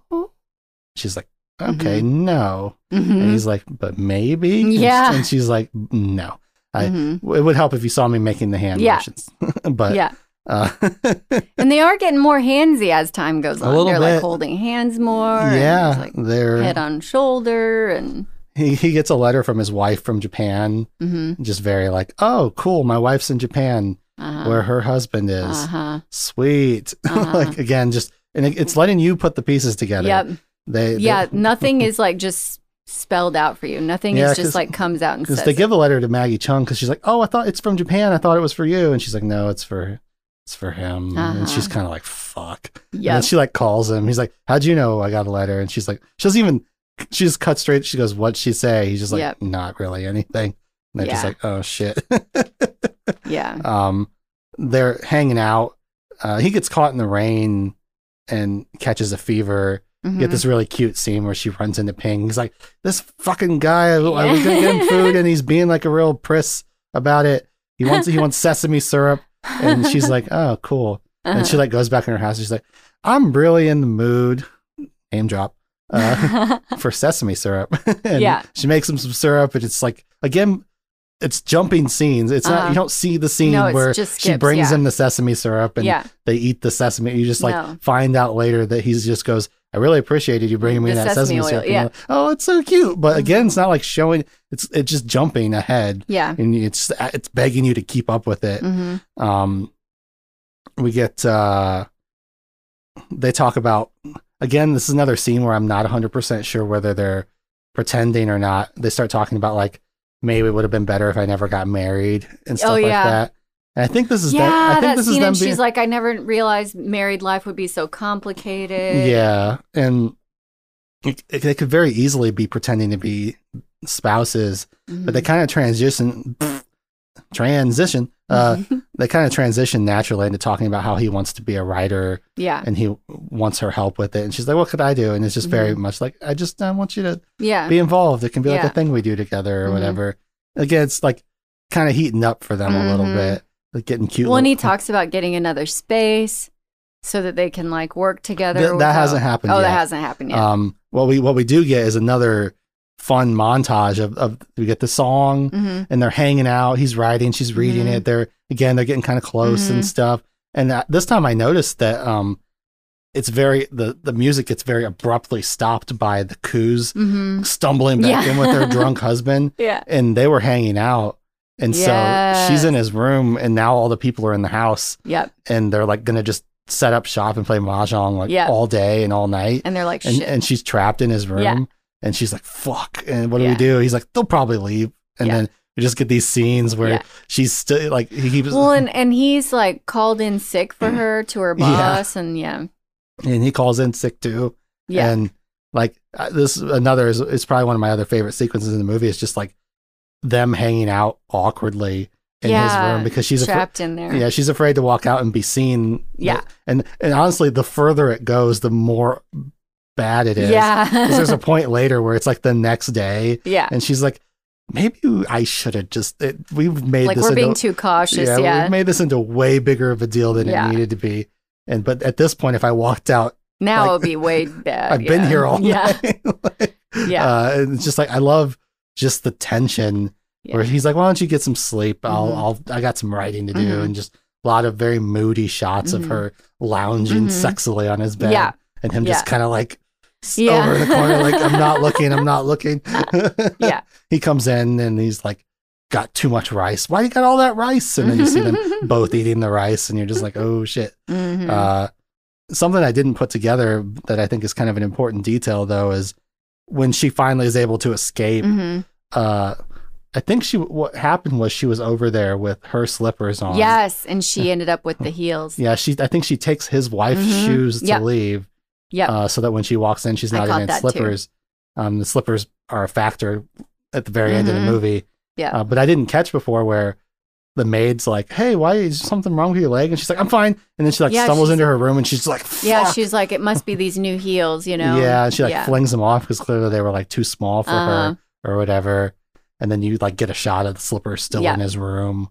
Yeah. like ooh. Mhm. Uh, but yeah, I just I love the trapped in the room stuff. It's so fun. hmm Um, at this point, Also, I liked this is a small detail, but she was drinking out of a glass, and there was a little metal lid that she Yeah. put back on the glass and to, to keep it from I don't know getting stuff in the glass or something. yeah, it's just her movements are just very precise and like Mhm. proper. She Yeah. just like takes the little lid off, yeah, takes a little sip, yeah. and like it's still miming stuff. I really should stop, but uh, it helps. It helps the voice. Yeah. Uh, this is where he basically goes, "Hey, I'm gonna like rent a hotel room, Mhm. so when we hang out, this doesn't have to be an issue anymore." And she- Right. it's very. This is like a big leap at this point. Yeah. Where even she's like, "I mean, that seems like a lot." Yeah, Like, she's like, you could do this without me. yeah, and he's he's just very much like, "No, we need to work together." Yeah. It's- And I think she says, you know, you don't need to, you know, you don't need me. Like you can do this without me. But she really want likes that he wants her there. I think she wants him to want her. Oh there, yeah, like, absolutely. Like they both want to be together. Mhm. uh, but and they're again, and it happens like really soon after this, where she goes and visits him Mhm. at his hotel room. It seems like maybe Mhm. she's not, but then she clearly starts. To, 'cause Yeah. There's like a sequence where he's been like MIA for a couple Yeah. days, and she's like gets antsy and wants Uh-huh. wants to see him. But and they're hanging out and they're having a good time. Mhm. But then like she turns and goes like like kind of breaks their Mhm. moment where she just goes, "We won't be like them." This is where we get the "We Yeah. won't be like them," and he, he kind of gets a look on his face like, uh, "Fuck!" Like, Yeah. yes, yes, we're better than that. He's Yeah. like, damn. like, Yeah. I invited her to my hotel room. Yeah. She won't even. This bullshit. No, I'm just kidding. I'm just kidding. That's not. kicks kicks can. Kicks can. Damn it.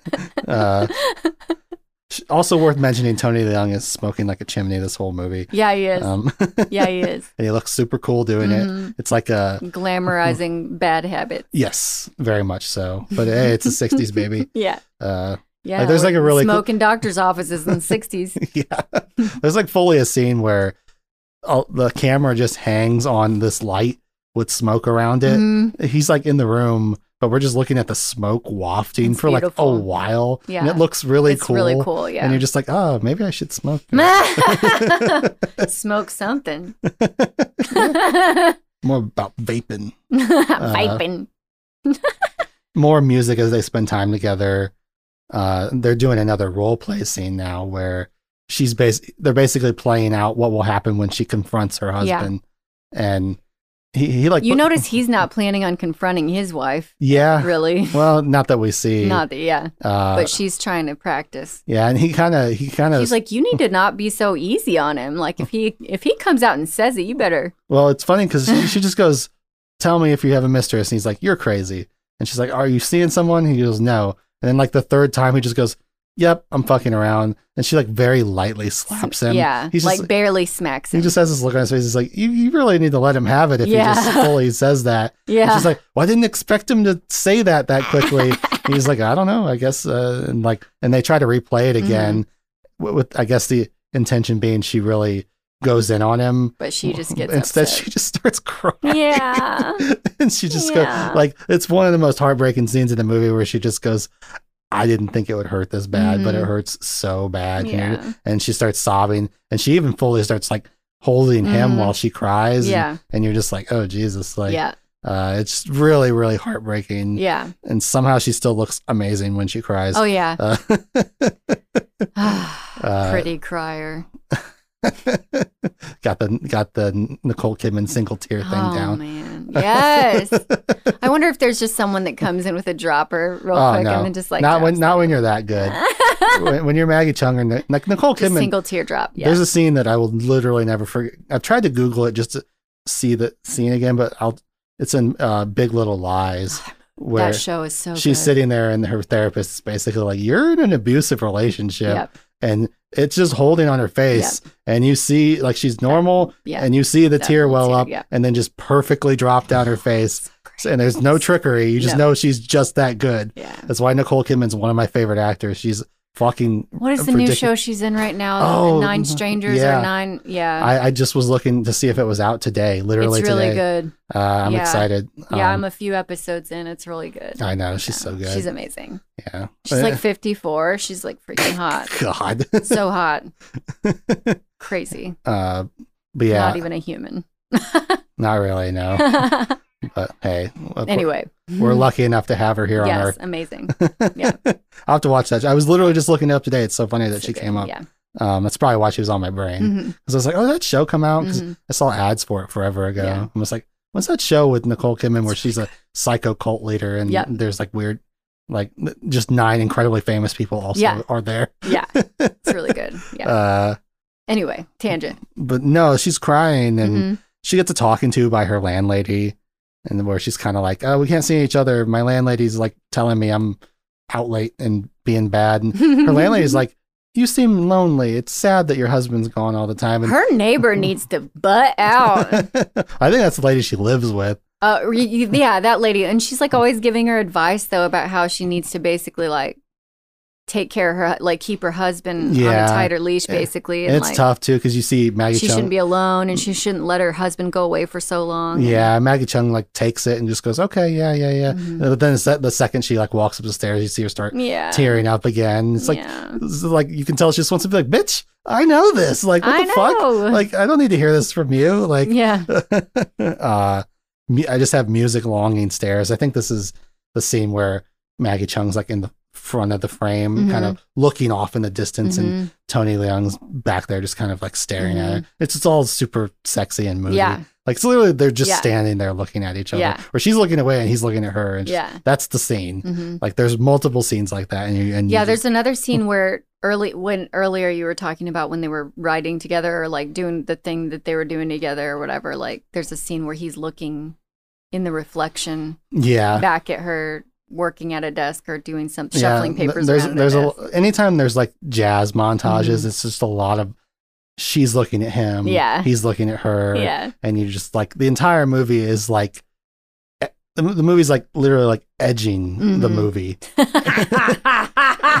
except it blue balls you. Edging the movie. Coming this summer. Maggie Cheung. Tony Leung. Will they? Won't they? Edging. October. I'm coming with you. I don't want you to come with me. I don't want you to come at all.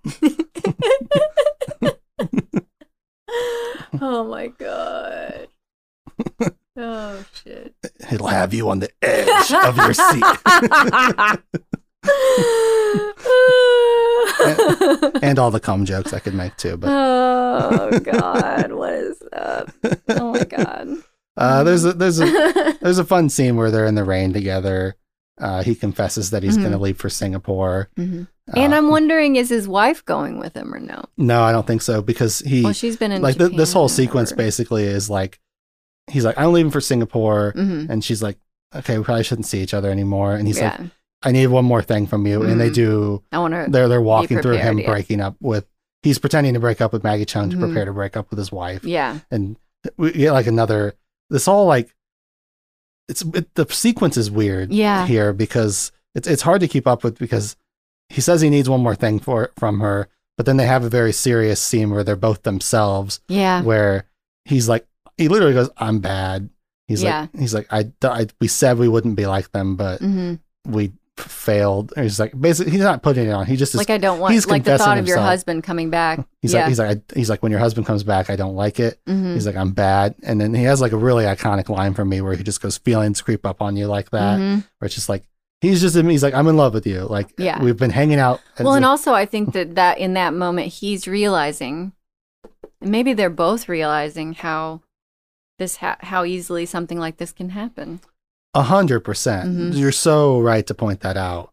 Where is this is where they're talking about Yeah. like I just we just all we wanted to do was just see how this could have happened, Mhm. and now look at us. Yeah, we've fallen in love with each Yeah. other, and this whole time we've been judging these 2 Mhm. and we've gone and done what Yeah. they did. I'm so glad that you because it was a thought. I, Uh. I had a mental note to to bring that up, but Mhm. I'm so glad that you mentioned it because literally that's what happens yeah, and but they still they toe that line where like but we won't because again i think they say but we won't be like them Mhm. where they're like but we're not going to go all the way right. but it is very much like look what happened Yeah. you guys fell in love with each other Yeah, it's like and, and you're not villains, you know. yeah and then You're it, just it, two hurt people. it, it makes you feel like if he had done his wong kar wai thing Mhm. and you saw the other side where because their spouses are never around when they're around Mhm. because he's gone he's Yeah, he's you don't probably, know what their spouses are going through. yeah he's lo- her spouse is lonely Yeah. like his wife she she comes home when he's already asleep Yep. like they're lonely people too Yeah. like i think it even though you literally never see them it in this moment is like kind of unvillainizing Yeah. these characters Yeah. Uh, it's it's pretty crazy how Mhm. how deep this movie is Yeah. without showing you too Mhm. much it just is like hey Yeah.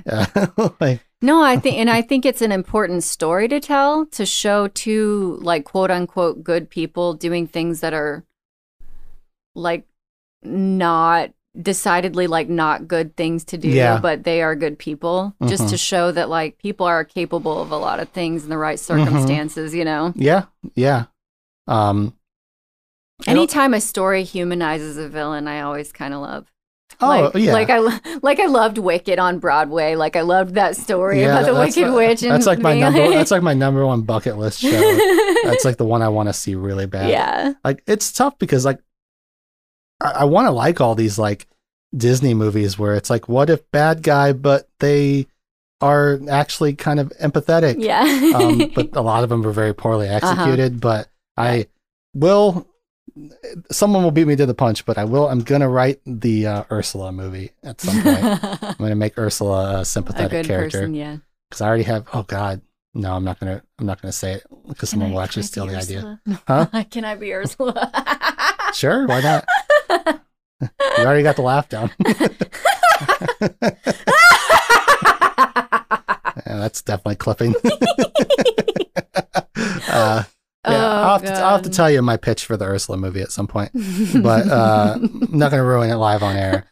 Um, but again, it, this is why I was talking about the sequence is weird, where it like kind of backtracks to showing you them rehearsing the breakup, and then she starts crying again, Mm-hmm. and again, it's very much like, is she cr- pretending to cry Right. as his wife, or right. is it because he literally is leaving? He's also leaving her, and that's why she's crying. Yeah. Because even he's like, "Hey, this is just to pretend or whatever. Mhm. You don't have to like." And she's just fucking sobbing. Yeah. Uh, and and this is uh, uh, as much as Wong Kar Wai movies make me feel. I don't normally like get too choked up when I watch Right. them. This second time around, I felt it. I was like, I Mhm. could have, I could have fully. I felt it well up. This was the moment where I was like, yeah. "Ooh, I could, I could let go right here Mhm. if I wanted to." Mhm. but I'm not going to. But Mhm. interesting noting that that Mhm. like this actually got me because I realized because it all hit me at once Yeah. where I was like, no, she's crying because he's leaving. yeah. And and like I was like, oh fuck, and I was like, oh damn, Yeah. oh that's so sad. And, but again, the scene's so brief, you, almost, yeah. you almost don't even have time to like, you almost miss it. yeah, you can't look at anything else. really good. Yeah. Um, and we get we get what you talked about before, where they're in the taxi together and they hold hands, and she leans Yep. on him and says, "I don't really want to go home." So, did, Mhm. did they you fuck? don't know. Did yeah. they fuck? Yeah. And then she ends up with a kid later. I don't know. That's I think that's up to the viewer. Yeah. Whether they did or not. Um, it it all happens pretty quickly from here, where you get this radio dedication to Mm-hmm. Maggie Cheung, and Yeah. get this cool scene where I'm using my hands again, uh, where she's, She's in, the a she's in the door frame, shifts over past the door wall, he's in the door frame, back to her while this Mhm. song plays, Yeah. and then uh, we get like, it, basically he says like, if I bought an extra ticket, would you come with me? Mhm. You don't really get an answer. You Yeah. see him waiting at the hotel. Yep.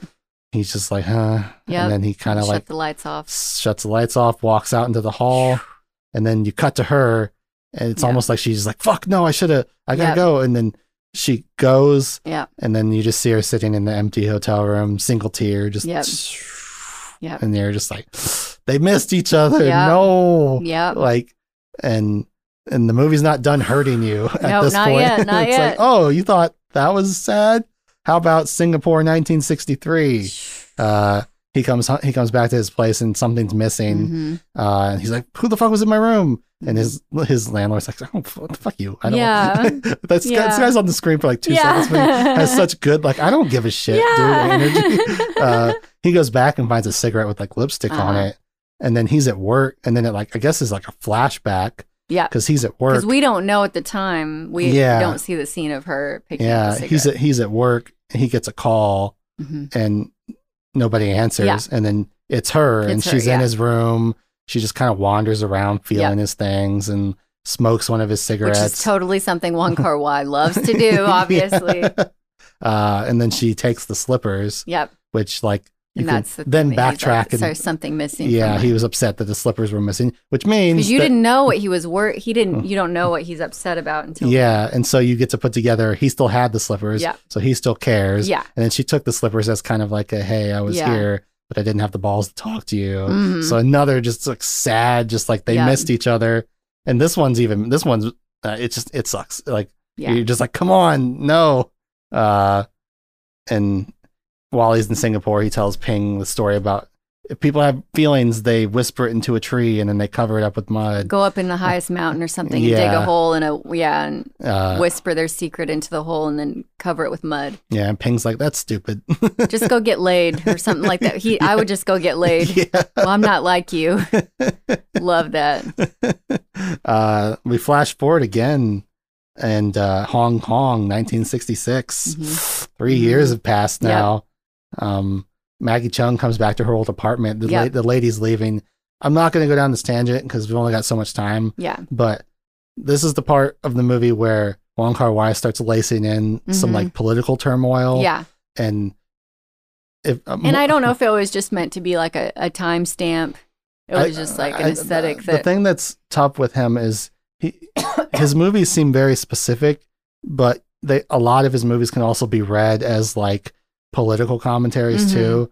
Mhm. Like he specifically said it in like 1966 when there was like all this stuff going on that I'm not educated enough to explain Mhm. to you, dear audience. Mhm. Um, I, I meant to do more googling than I did, but it's like there was riots happening in Hong Mhm. Kong at the time.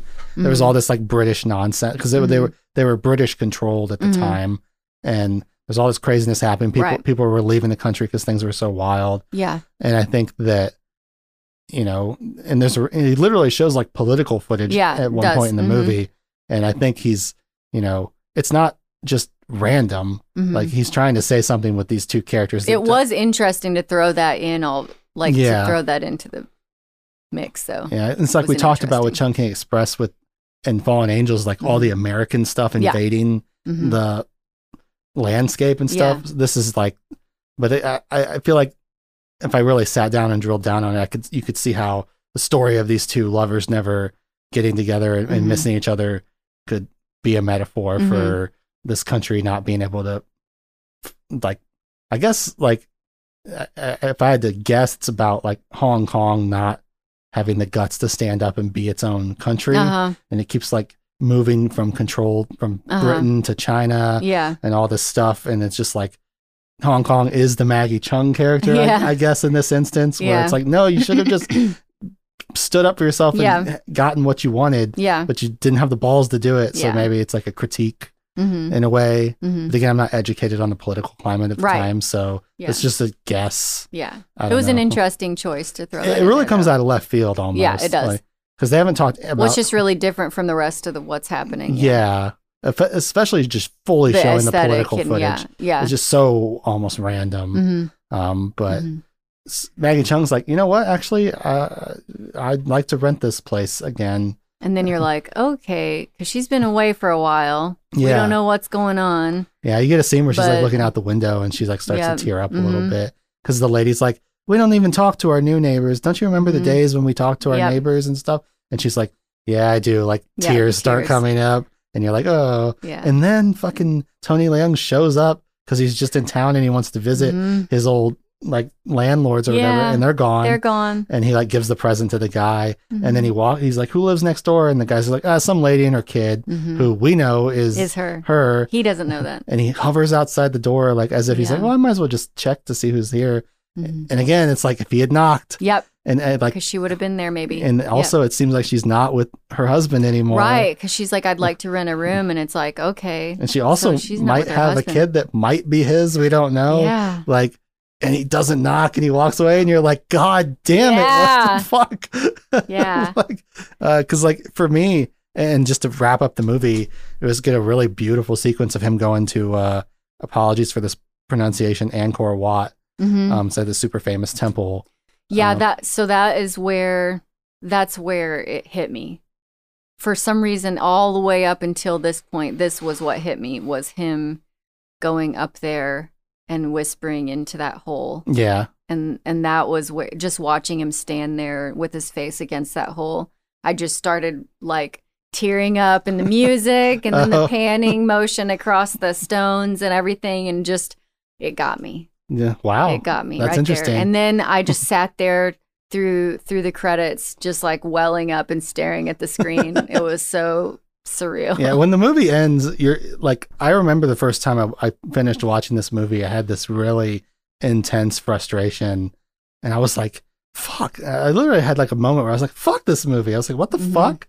And I was like, but you know, once you have a few moments to ref- to settle down and Mm-hmm. reflect, like you're like, "Wow, this movie." Really must have gotten under my skin for me Yeah. to have such an intense reaction to it but that is my question to you it's like mm. f- watching this for the first time like how frustrated were you by this ending where you're just like they don't get together like like the last like 10, 15 minutes in the movie is just them missing each other over and over and just Oh, not ending up together. know. You know, honestly, and I don't. This probably is telling about me, but I was. It was a less of a feeling of frustration and more of. It, it triggered some deep sadness inside of me that was like Mm. it, it was too familiar that feeling oh, interesting. and and and sort of just like yep this is what happens two sad people that don't get to be happy you know like yeah. and it was just like so sad like i just got so sad it was so sad and i wasn't like upset that they didn't end up together honestly i didn't expect them to because my expectations were that it would just be sad sure. Um, and so I wasn't like, oh, they, you know, oh, oh my gosh, like they just barely. I'm like, sure, yeah, absolutely. Of course they didn't cross. Of course they didn't see each other again. Like, You're like, I'm on to you, Wong yeah, like you know, like fuck, you know, like you know, but but no, it was more like, man, this is like it. It triggered. It made me sadder than I thought it would make me, and I Mhm. couldn't quite put my finger on why it was so sad. It was just something. It was like the combination of the just everything that led up to that point and the just both the characters and the aesthetic and the uh-huh. music. And it was just like very moving and just the emotional the emotional moment of him standing and whispering his secret into this hole and not mm-hmm. ever telling him, anyone and knowing that he would like die with this story and no one would ever know. Yeah. you know? Yeah, I think that's why I wanted to even break the format of the show and talk about his movies is because exactly what you just described. He captures these feelings in a way that's Mhm. impossible to describe without Yeah. watching it, but for some reason he makes you feel this deep Mhm. deep thing that you weren't expecting like, you know, like with the Chungking Express like the Mhm. loneliness and the yeah like I just it I feel it in the pit of my stomach like like just very, right in your gut yeah, yeah like very few movies do to me and for some reason he's like the fucking master of it. yeah and so by the end of the movie you just you're right, you just feel like really broken and Yeah. like you're just yeah like, it was just like a, something just like i felt empty all of a sudden like Mhm. there was just like something just got pulled out of me and i was just like sitting there blank yeah. like it was so weird like it was so like it put me in a really weird uncomfortable headspace for a minute and i was like i wish i had time for a unicorn chaser i don't like how i feel right now like Did you did you watch it today? I, yeah, Wow. yeah. I watched it this morning, like early, or, you know, like late morning, early afternoon, and because I wanted it to be really fresh, you know. Yeah, Oh man, it was. man. I probably should have been able to like watch something else before coming over here, but it put me in a weird space, and then I did my little eye wings on my face just to sort of nod to the movie. you can't see it, but I did my makeup like her makeup. Well, I appreciate you dressing up for I was feeling it. Yeah, I like dressed up, and yeah, you can't see me, but I'm wearing red tights and heels. Yeah, I'll, I'll tell you what. We'll you, you can take a selfie and I'll use your picture. I'll put I'll put you like next to Maggie Cheung when I, when I post the podcast, so people can people can at least appreciate it. Uh, but yeah, I mean, that's the end of the movie. It just is sad and leaves you hollow. Yeah, it does. It leaves you hollow. You're not full like a hole with a secret. you feel like broken, like it breaks you. yeah. If you Um, if you have any kind of past of heartbreak and and missed opportunities, it'll hit you. it's just yeah, it just something about it just feels so deep and upsetting in a way Mhm. where you're just like I think it's just because everything feels so human and it's so easy to empathize. Th- This it's movie, very easy to relate to these two. as much as like I feel like you understand their characters, they also because the movie's so subtle, it's it's this is like making insert characters in a way that's well done. Mm-hmm. It's like bad version of this is like Twilight. I'm just a brunette white girl and I have no personality. So you, dear You reader, can to can pretend to Yeah. be me getting fucked by vampires and werewolves or whatever, except not till marriage. Um, but this is like, oh, she wanted it. He wanted to wait. Let's, you know, oh, I mean, yeah, yeah, she wanted it. She was Um, like, give it to me. I want it while I'm human.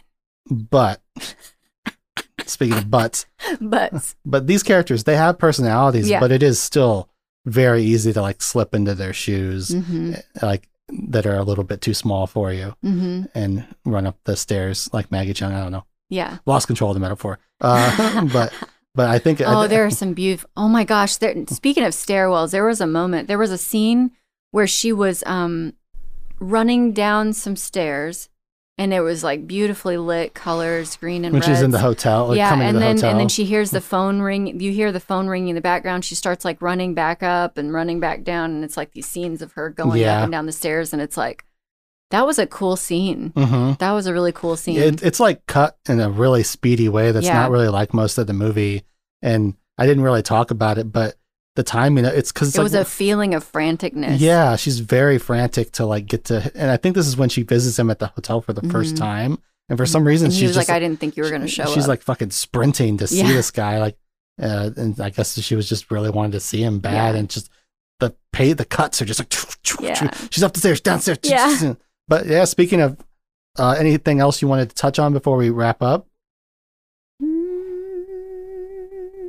I think that's all my thoughts. Really? You said you you forgot your notes. I forgot my notes. my guests, my so guests, my notes. guests are cursed. Like I have so many guests that go, I wrote notes, but I left them at home. Yeah, I forgot my notes. But you said, like, is there a lot of anything you, you remember writing down that I didn't, we didn't really cover that you wanted to talk about? No, I think I think that actually we talked about uh, most of it. The the music was really I, I really felt like the music was very fitting for this hmm film, which he does a good job, I think, Oh yeah, of picking music. he's got a great ear Um, for that kind of stuff. but yeah, no, that that uh the stairs scene, I just wrote stairs. That's a pretty good note. Uh, but also, I just really would love to visit that place that he went to whisper his secret. I'd love to go visit that. Oh yeah, place. it's a super famous place. Uh, cool. Yeah. Oh, it's so good. Yeah. you never get to see him laying on her lap like that. I just always think I'm gonna get tired of it, and then I no, don't. No, it's so good. It's the time I accidentally turned it on. Like I just was, I sat back and just let it wash over me because it just it gets into your, Oh, it worms it its way into your brain. It and, does. and you're just like, uh, like Even every- that music makes you feel some sense of melancholy. Yeah. Like just the music, listening to it puts you into a weird headspace. hmm Um, but yeah, so we'll move on to ratings. Uh, had like a couple guests lately where I've just been like, you don't have to rate the movie if you don't want. In fact, I'm starting to feel like the rating system is antiquated. Um, so I'm going to start at least at the very least throwing in like, uh, would you recommend it on top of the ratings? But I'm still going to do my scores because it's fun. Mhm. And also, I can't drop the scores now because this is one of the prime candidates that was maybe, maybe going to be the first ever 10 on the show. So Mhm. you have to figure out whether that's going to be the case. But I'll let you go first. Oh man. Um, you don't have to give it a score if you don't want. If you want, you can just say whether you recommend it or not. It's up to you. What, what would you say? I really loved it. I really loved it. I really loved it. I loved it in a different way than the other ones that we watched though. Um it it didn't have the uh as much of the like the funny moments at all. True. It was just just the whole thing was sad.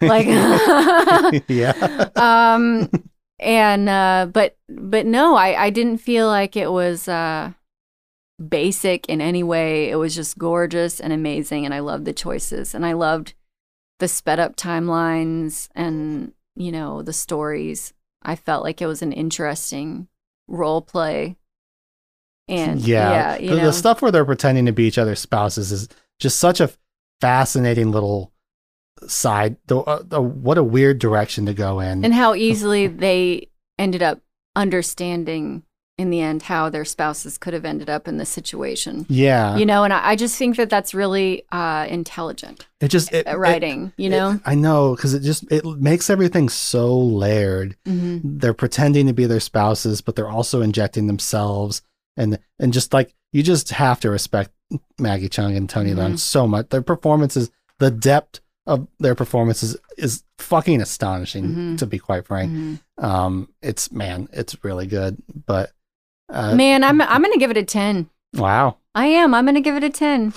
It got under my skin. I mean, it was like bubbling under my skin. hmm I couldn't. St- I couldn't. And uh, I'm honestly like very like I have a hard time. I get easily distracted at any given moment, and I always have to constantly like repeat what Sure. I'm watching and over and over and over because I'll miss parts. And um, with this, like I I had to replay the first couple of scenes like three times, but then the the whole rest of the time I did not leave my position, and I just like watched it like my eyes never left the screen. Yeah. I didn't want to miss a beat, you know. Uh, this is tough for me. I mean, I I feel like this movie is objectively the best one of his films that we've watched, just in terms of pure craftsmanship Mhm. and like the amount of skill that's on display, even as a Mhm. storyteller, and again the Mhm. depths of the performances. That being said, I think I'm just. I think it's still a nine point five. Nine point five. It's it's a nine point five. You still want to give room for a 10 somewhere. This isn't quite a 10, and I'll tell you why. I think it's because it's either because I've only watched it twice. Mhm, I think if this is a movie I'd watch 10 times, it might be a 10 out of 10. mhm. Um, it almost moves a little too fast for its own good. It's like somewhat inaccessible uh, and, and, and a little, but again, it's in a way that's rewarding when you watch Yeah. it over and over. And it's really cool. Mhm. And it's also like it is nice, like because rewatching this, I was like, this movie does not fuck around. No. Like it's like you know what's up, and it's like skip again, Yeah. skipping scenes. It's like you know what happened. We we already did that. You you know Yeah. you, can put it together, but it's it's just it's giving you a lot of power as the viewer. It's assuming that you can catch up and and they don't need to spell things out for you. So it's relying a little bit on your intelligence. yes. But I do think there's just But that can be that can hurt you as, you know, as a filmmaker if your audience is not that bright and Yeah. can't pay attention to this things. is a movie that like I, sometimes sometimes I judge movies based on like could I show my family this movie? oh, I Yeah. couldn't show my fam I mean, well, I don't want to say that, but No, I, I don't think I a don't lot of my in a- I don't think a lot of people my, in my family would get it. Yeah, it's just like, would a general audience really enjoy this movie? And I think the answer is no. It's No. too hard to keep up with. Yeah. And I don't think that's a bad thing because my favorite movies are movies that generally not everybody loves. Mhm. Um, but at the same time, it's like, God damn, like, It's a deal breaker for a lot of people. And I was going to say that, like, even though for me it hit home and the pacing didn't bother me, but that's only because of my own issues with my own relationship with time, yeah, um, especially as I get older. Another But- telling thing.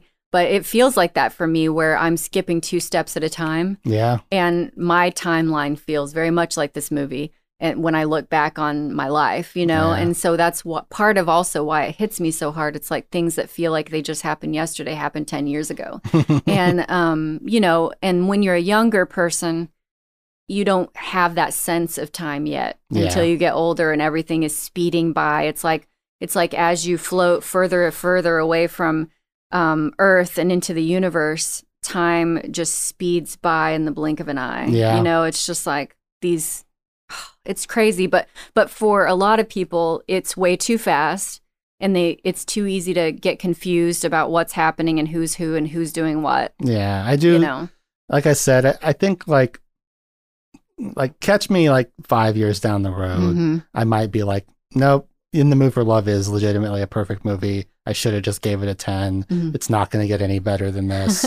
because it is like the confidence on display here Mhm. is mesmerizing and just the story it's like the amount of shit that he packs into 90 minutes is fucking crazy It would have been uh, like he would have had to have made like a, a three hour long movie to Yeah. really fit in, you know, all the stuff in between. but again like you're talking about like uh, it's even almost poetic that the time jumps get bigger and bigger and Mhm. like at first it's just a year and then it's three, Three years, years, have suddenly gone by yeah. it's like time is just getting away from you and Yeah. you miss that chance and it's just rapidly just disappearing Rolling down the hill. yeah Yep. and it's like so even that stuff feels purposeful Mhm. the steps that are being skipped feel purposeful it's not random it's like everything has meaning Mhm. and so it's like i don't know Well, and Uh, it was like a ball of yarn that they had that moment before they separated where they could have said, fuck it, let's do this. They Mhm. had that opportunity right there to just decide they're going to leave their spouses and be together. yeah but they didn't and then and then it was like they were both trying to catch each other from that moment on and time just kept rolling away from them and the yarn was just rolling down the hill and Yeah. unraveling and they couldn't catch it you know yeah. And I wonder if not giving it a 10 is maybe just me being secretly bitter that it, that it- that it made me feel so bad. But and, and i just love pain so that's why i like it, really, so much. it really grinds it into you at the end pain. where it's like, it's like, yeah, they didn't get together. Oh, just kidding. Check it out. She's in Singapore. They really don't get together Yeah. though. And they're like, oh, but she's back at the apartment. He's there. He just can't fucking get together. Fuck you. Like, and you're just like, fuck. Uh, but also like, I mean, the political footage I could do without. There's i could have done there's, like, without t- that tiny little could have done nitpicks here that. and there. It's just like I'm gonna leave the door open for something to beat it, but the Mhm. bar has been set. Like I'm not sure that you can make a better movie than this. it's a pretty And so if something ever does get a 10, that'll be saying a lot that I only gave this a 9.5. Yeah. This is a very fucking good movie. yeah There's a reason why anytime someone puts together greatest movies of all time list, this Mhm. routinely is in the top 20. hmm It's a fucking masterpiece. hmm Couldn't recommend it enough, especially if you're a fan of film. hmm Um, here comes the it's dreaded just so beautiful the dreaded time of uh, recommendations. If you have one, oh if you don't, that's fine. i don't have any recommendations. That's fine. right um, I keep forgetting to bring recommendations too, but I'm just gonna go ahead and recommend um, the movie Red by Krzysztof Kieslowski. oh yeah hmm Something mhm. about the curtains. yeah the- when the mhm. curtains were oh, billowing, the billowing red I, I was getting flashbacks to the scene in Red where they're at the Mhm. theater and the Mhm. storm is happening and the doors blow open, and it and Red has. I, uh, that's the reason why I love doing the show. As time consuming as editing it is, Mhm. like I love talking to people about movies, and I love the show as an excuse to discover movies Mhm. because I I decided to do the Three Colors trilogy just because like oh this is a famous trilogy. yeah Red has become a movie that has never left my mind Mhm. since I watched it. It's like I think once I get it and watch it a few more Yeah. times, I'm good. I could confidently say it's one of my favorite movies of all time. yeah I even like put it on my letterboxd as one of my favorite movies currently, Mhm. just because it's like it's so fucking good. It's Mhm. unbelievable how good that movie is, and, it's still. And it reminds me of this movie that it's very esoteric Mhm. and it's asking you to put the pieces together, like between these people and their relationships and Mhm. understanding like what's really going on. Like these directors have such a confidence in their audience, and like Mhm. when you hear Kieslowski talk about, oh, I show this scene from here because the audience will then pick up on it. Mhm. Sometimes I'm like, you maybe you're giving your Mhm. people a little too much credit there, but it's also like, wow, like this really brilliant filmmaker. Part of what makes him so brilliant is he's like trusting his audience Yeah. in a way, which feels like you almost expect them to be like, oh, everyone's so stupid. I have to hammer it home for them. And he's like, no, Yeah. people are smart. and They I get it." honestly get a little bit irritated when I feel like movies just like make things too obvious. yeah, uh, it's like it's not. or they take the obvious route and the obvious approach instead of going a little bit off. Well, it's not. It's not little bit. engaging to watch. Like, Yeah. um, and and that's fine. I love a good turn your brain off movie. Mhm. It, and if you're in the mood for that, that's great. But you're never gonna. No masterpiece has ever It's been. not been- interesting. yeah, like the greatest movies are movies that engage you and make you have to lean forward Mhm. and come to the edge of your seat. Edging. Uh, no, but yeah, um, I mean, so yeah, Red is was definitely my favorite of the trilogy. Um, I thought Blue was great. I thought Mhm. White was really solid. Um, but Red, just man, I can't Gotcha. stop thinking about that movie. It's so good. Um, I'm really excited to dive into more Kieslowski. I'm excited to dive into more Wong Kar Wai eventually. Mhm. Yeah, Um, me too. but yeah, Thank you, Criterion Channel. yes, very much so. uh, it's just I finally transitioned from just having it on my computer to putting the app on my um, Apple TV so that I could watch it on my big Oh, screen in the living room. Was nice. Yeah, I'll do my David Lynch impression where he yells at people like, "You're gonna watch a movie on your fucking phone, yes. your fucking phone." Sorry, Lynch. We got big phones now. Don't be salty. Uh, but I'll go see Dune in theaters. Oh. It's fine. Uh, but yeah. um, yeah. Thank you so much for joining me again. It's great to have you as always. Yeah. Anything you'd like to plug before we go? We're just full of bad, like just bad, uh, like things today. Plug- Oh, yeah. When you say plug. Yeah, plug that hole. plug that hole with your mud. Keep those secrets deep inside. I'm keeping them so deep. no. DangerBot on No, all social Danger, medias. DangerBot, yeah, be my friend. and you know, if you check out my Instagram, it's just all Christina it's right just now. all me right now. I'm taking over. It's fine. I gotta You- bury that. Like at, if you at first glance you think it's my account. Well, I had a fuck, I had a fucking jewelry people reach out to me and go, "Hey, we'd really like to work with you." And I was like, "Would you like to work with me or the model?" And they're like, "Oh, the model." And I was like, "That's not me." Probably the same stupid spam jewelry people that keep trying to like ask me to be their uh, brand ambassador, and it's like a total scam. But Probably. I get a lot of those. Do you guys get a lot of those? Don't be a brand ambassador. No, that's it's a my scheme. Yeah, no, no, no, no, no. I'm uh, definitely uh, I'm a nice person, so uh, you should you should follow me on Instagram and Hell be my yeah. friend, and I'll make you laugh. Hopefully, Watch her TikTok. Yeah. We're on TikTok. yeah. I, I've been trying to nurture that a little bit more the last few days. So I made a dumb one yesterday. It was fun.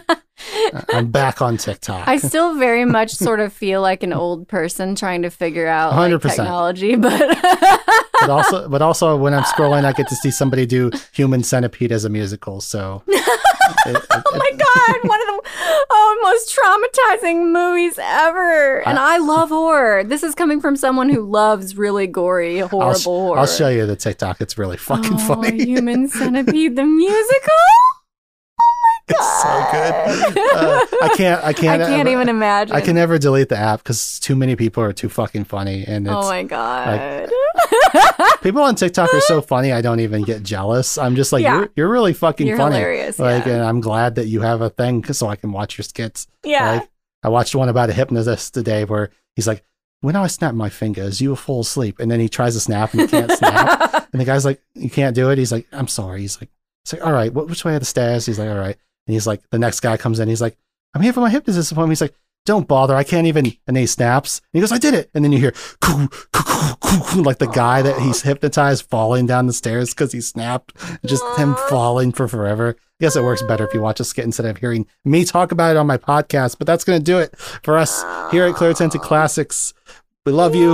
You're the best. We love you. We love you. Bye. And as I unfortunately always say at the end of every episode, I'll catch you all on the flip flop. Flip flop, flip flop. At the edge.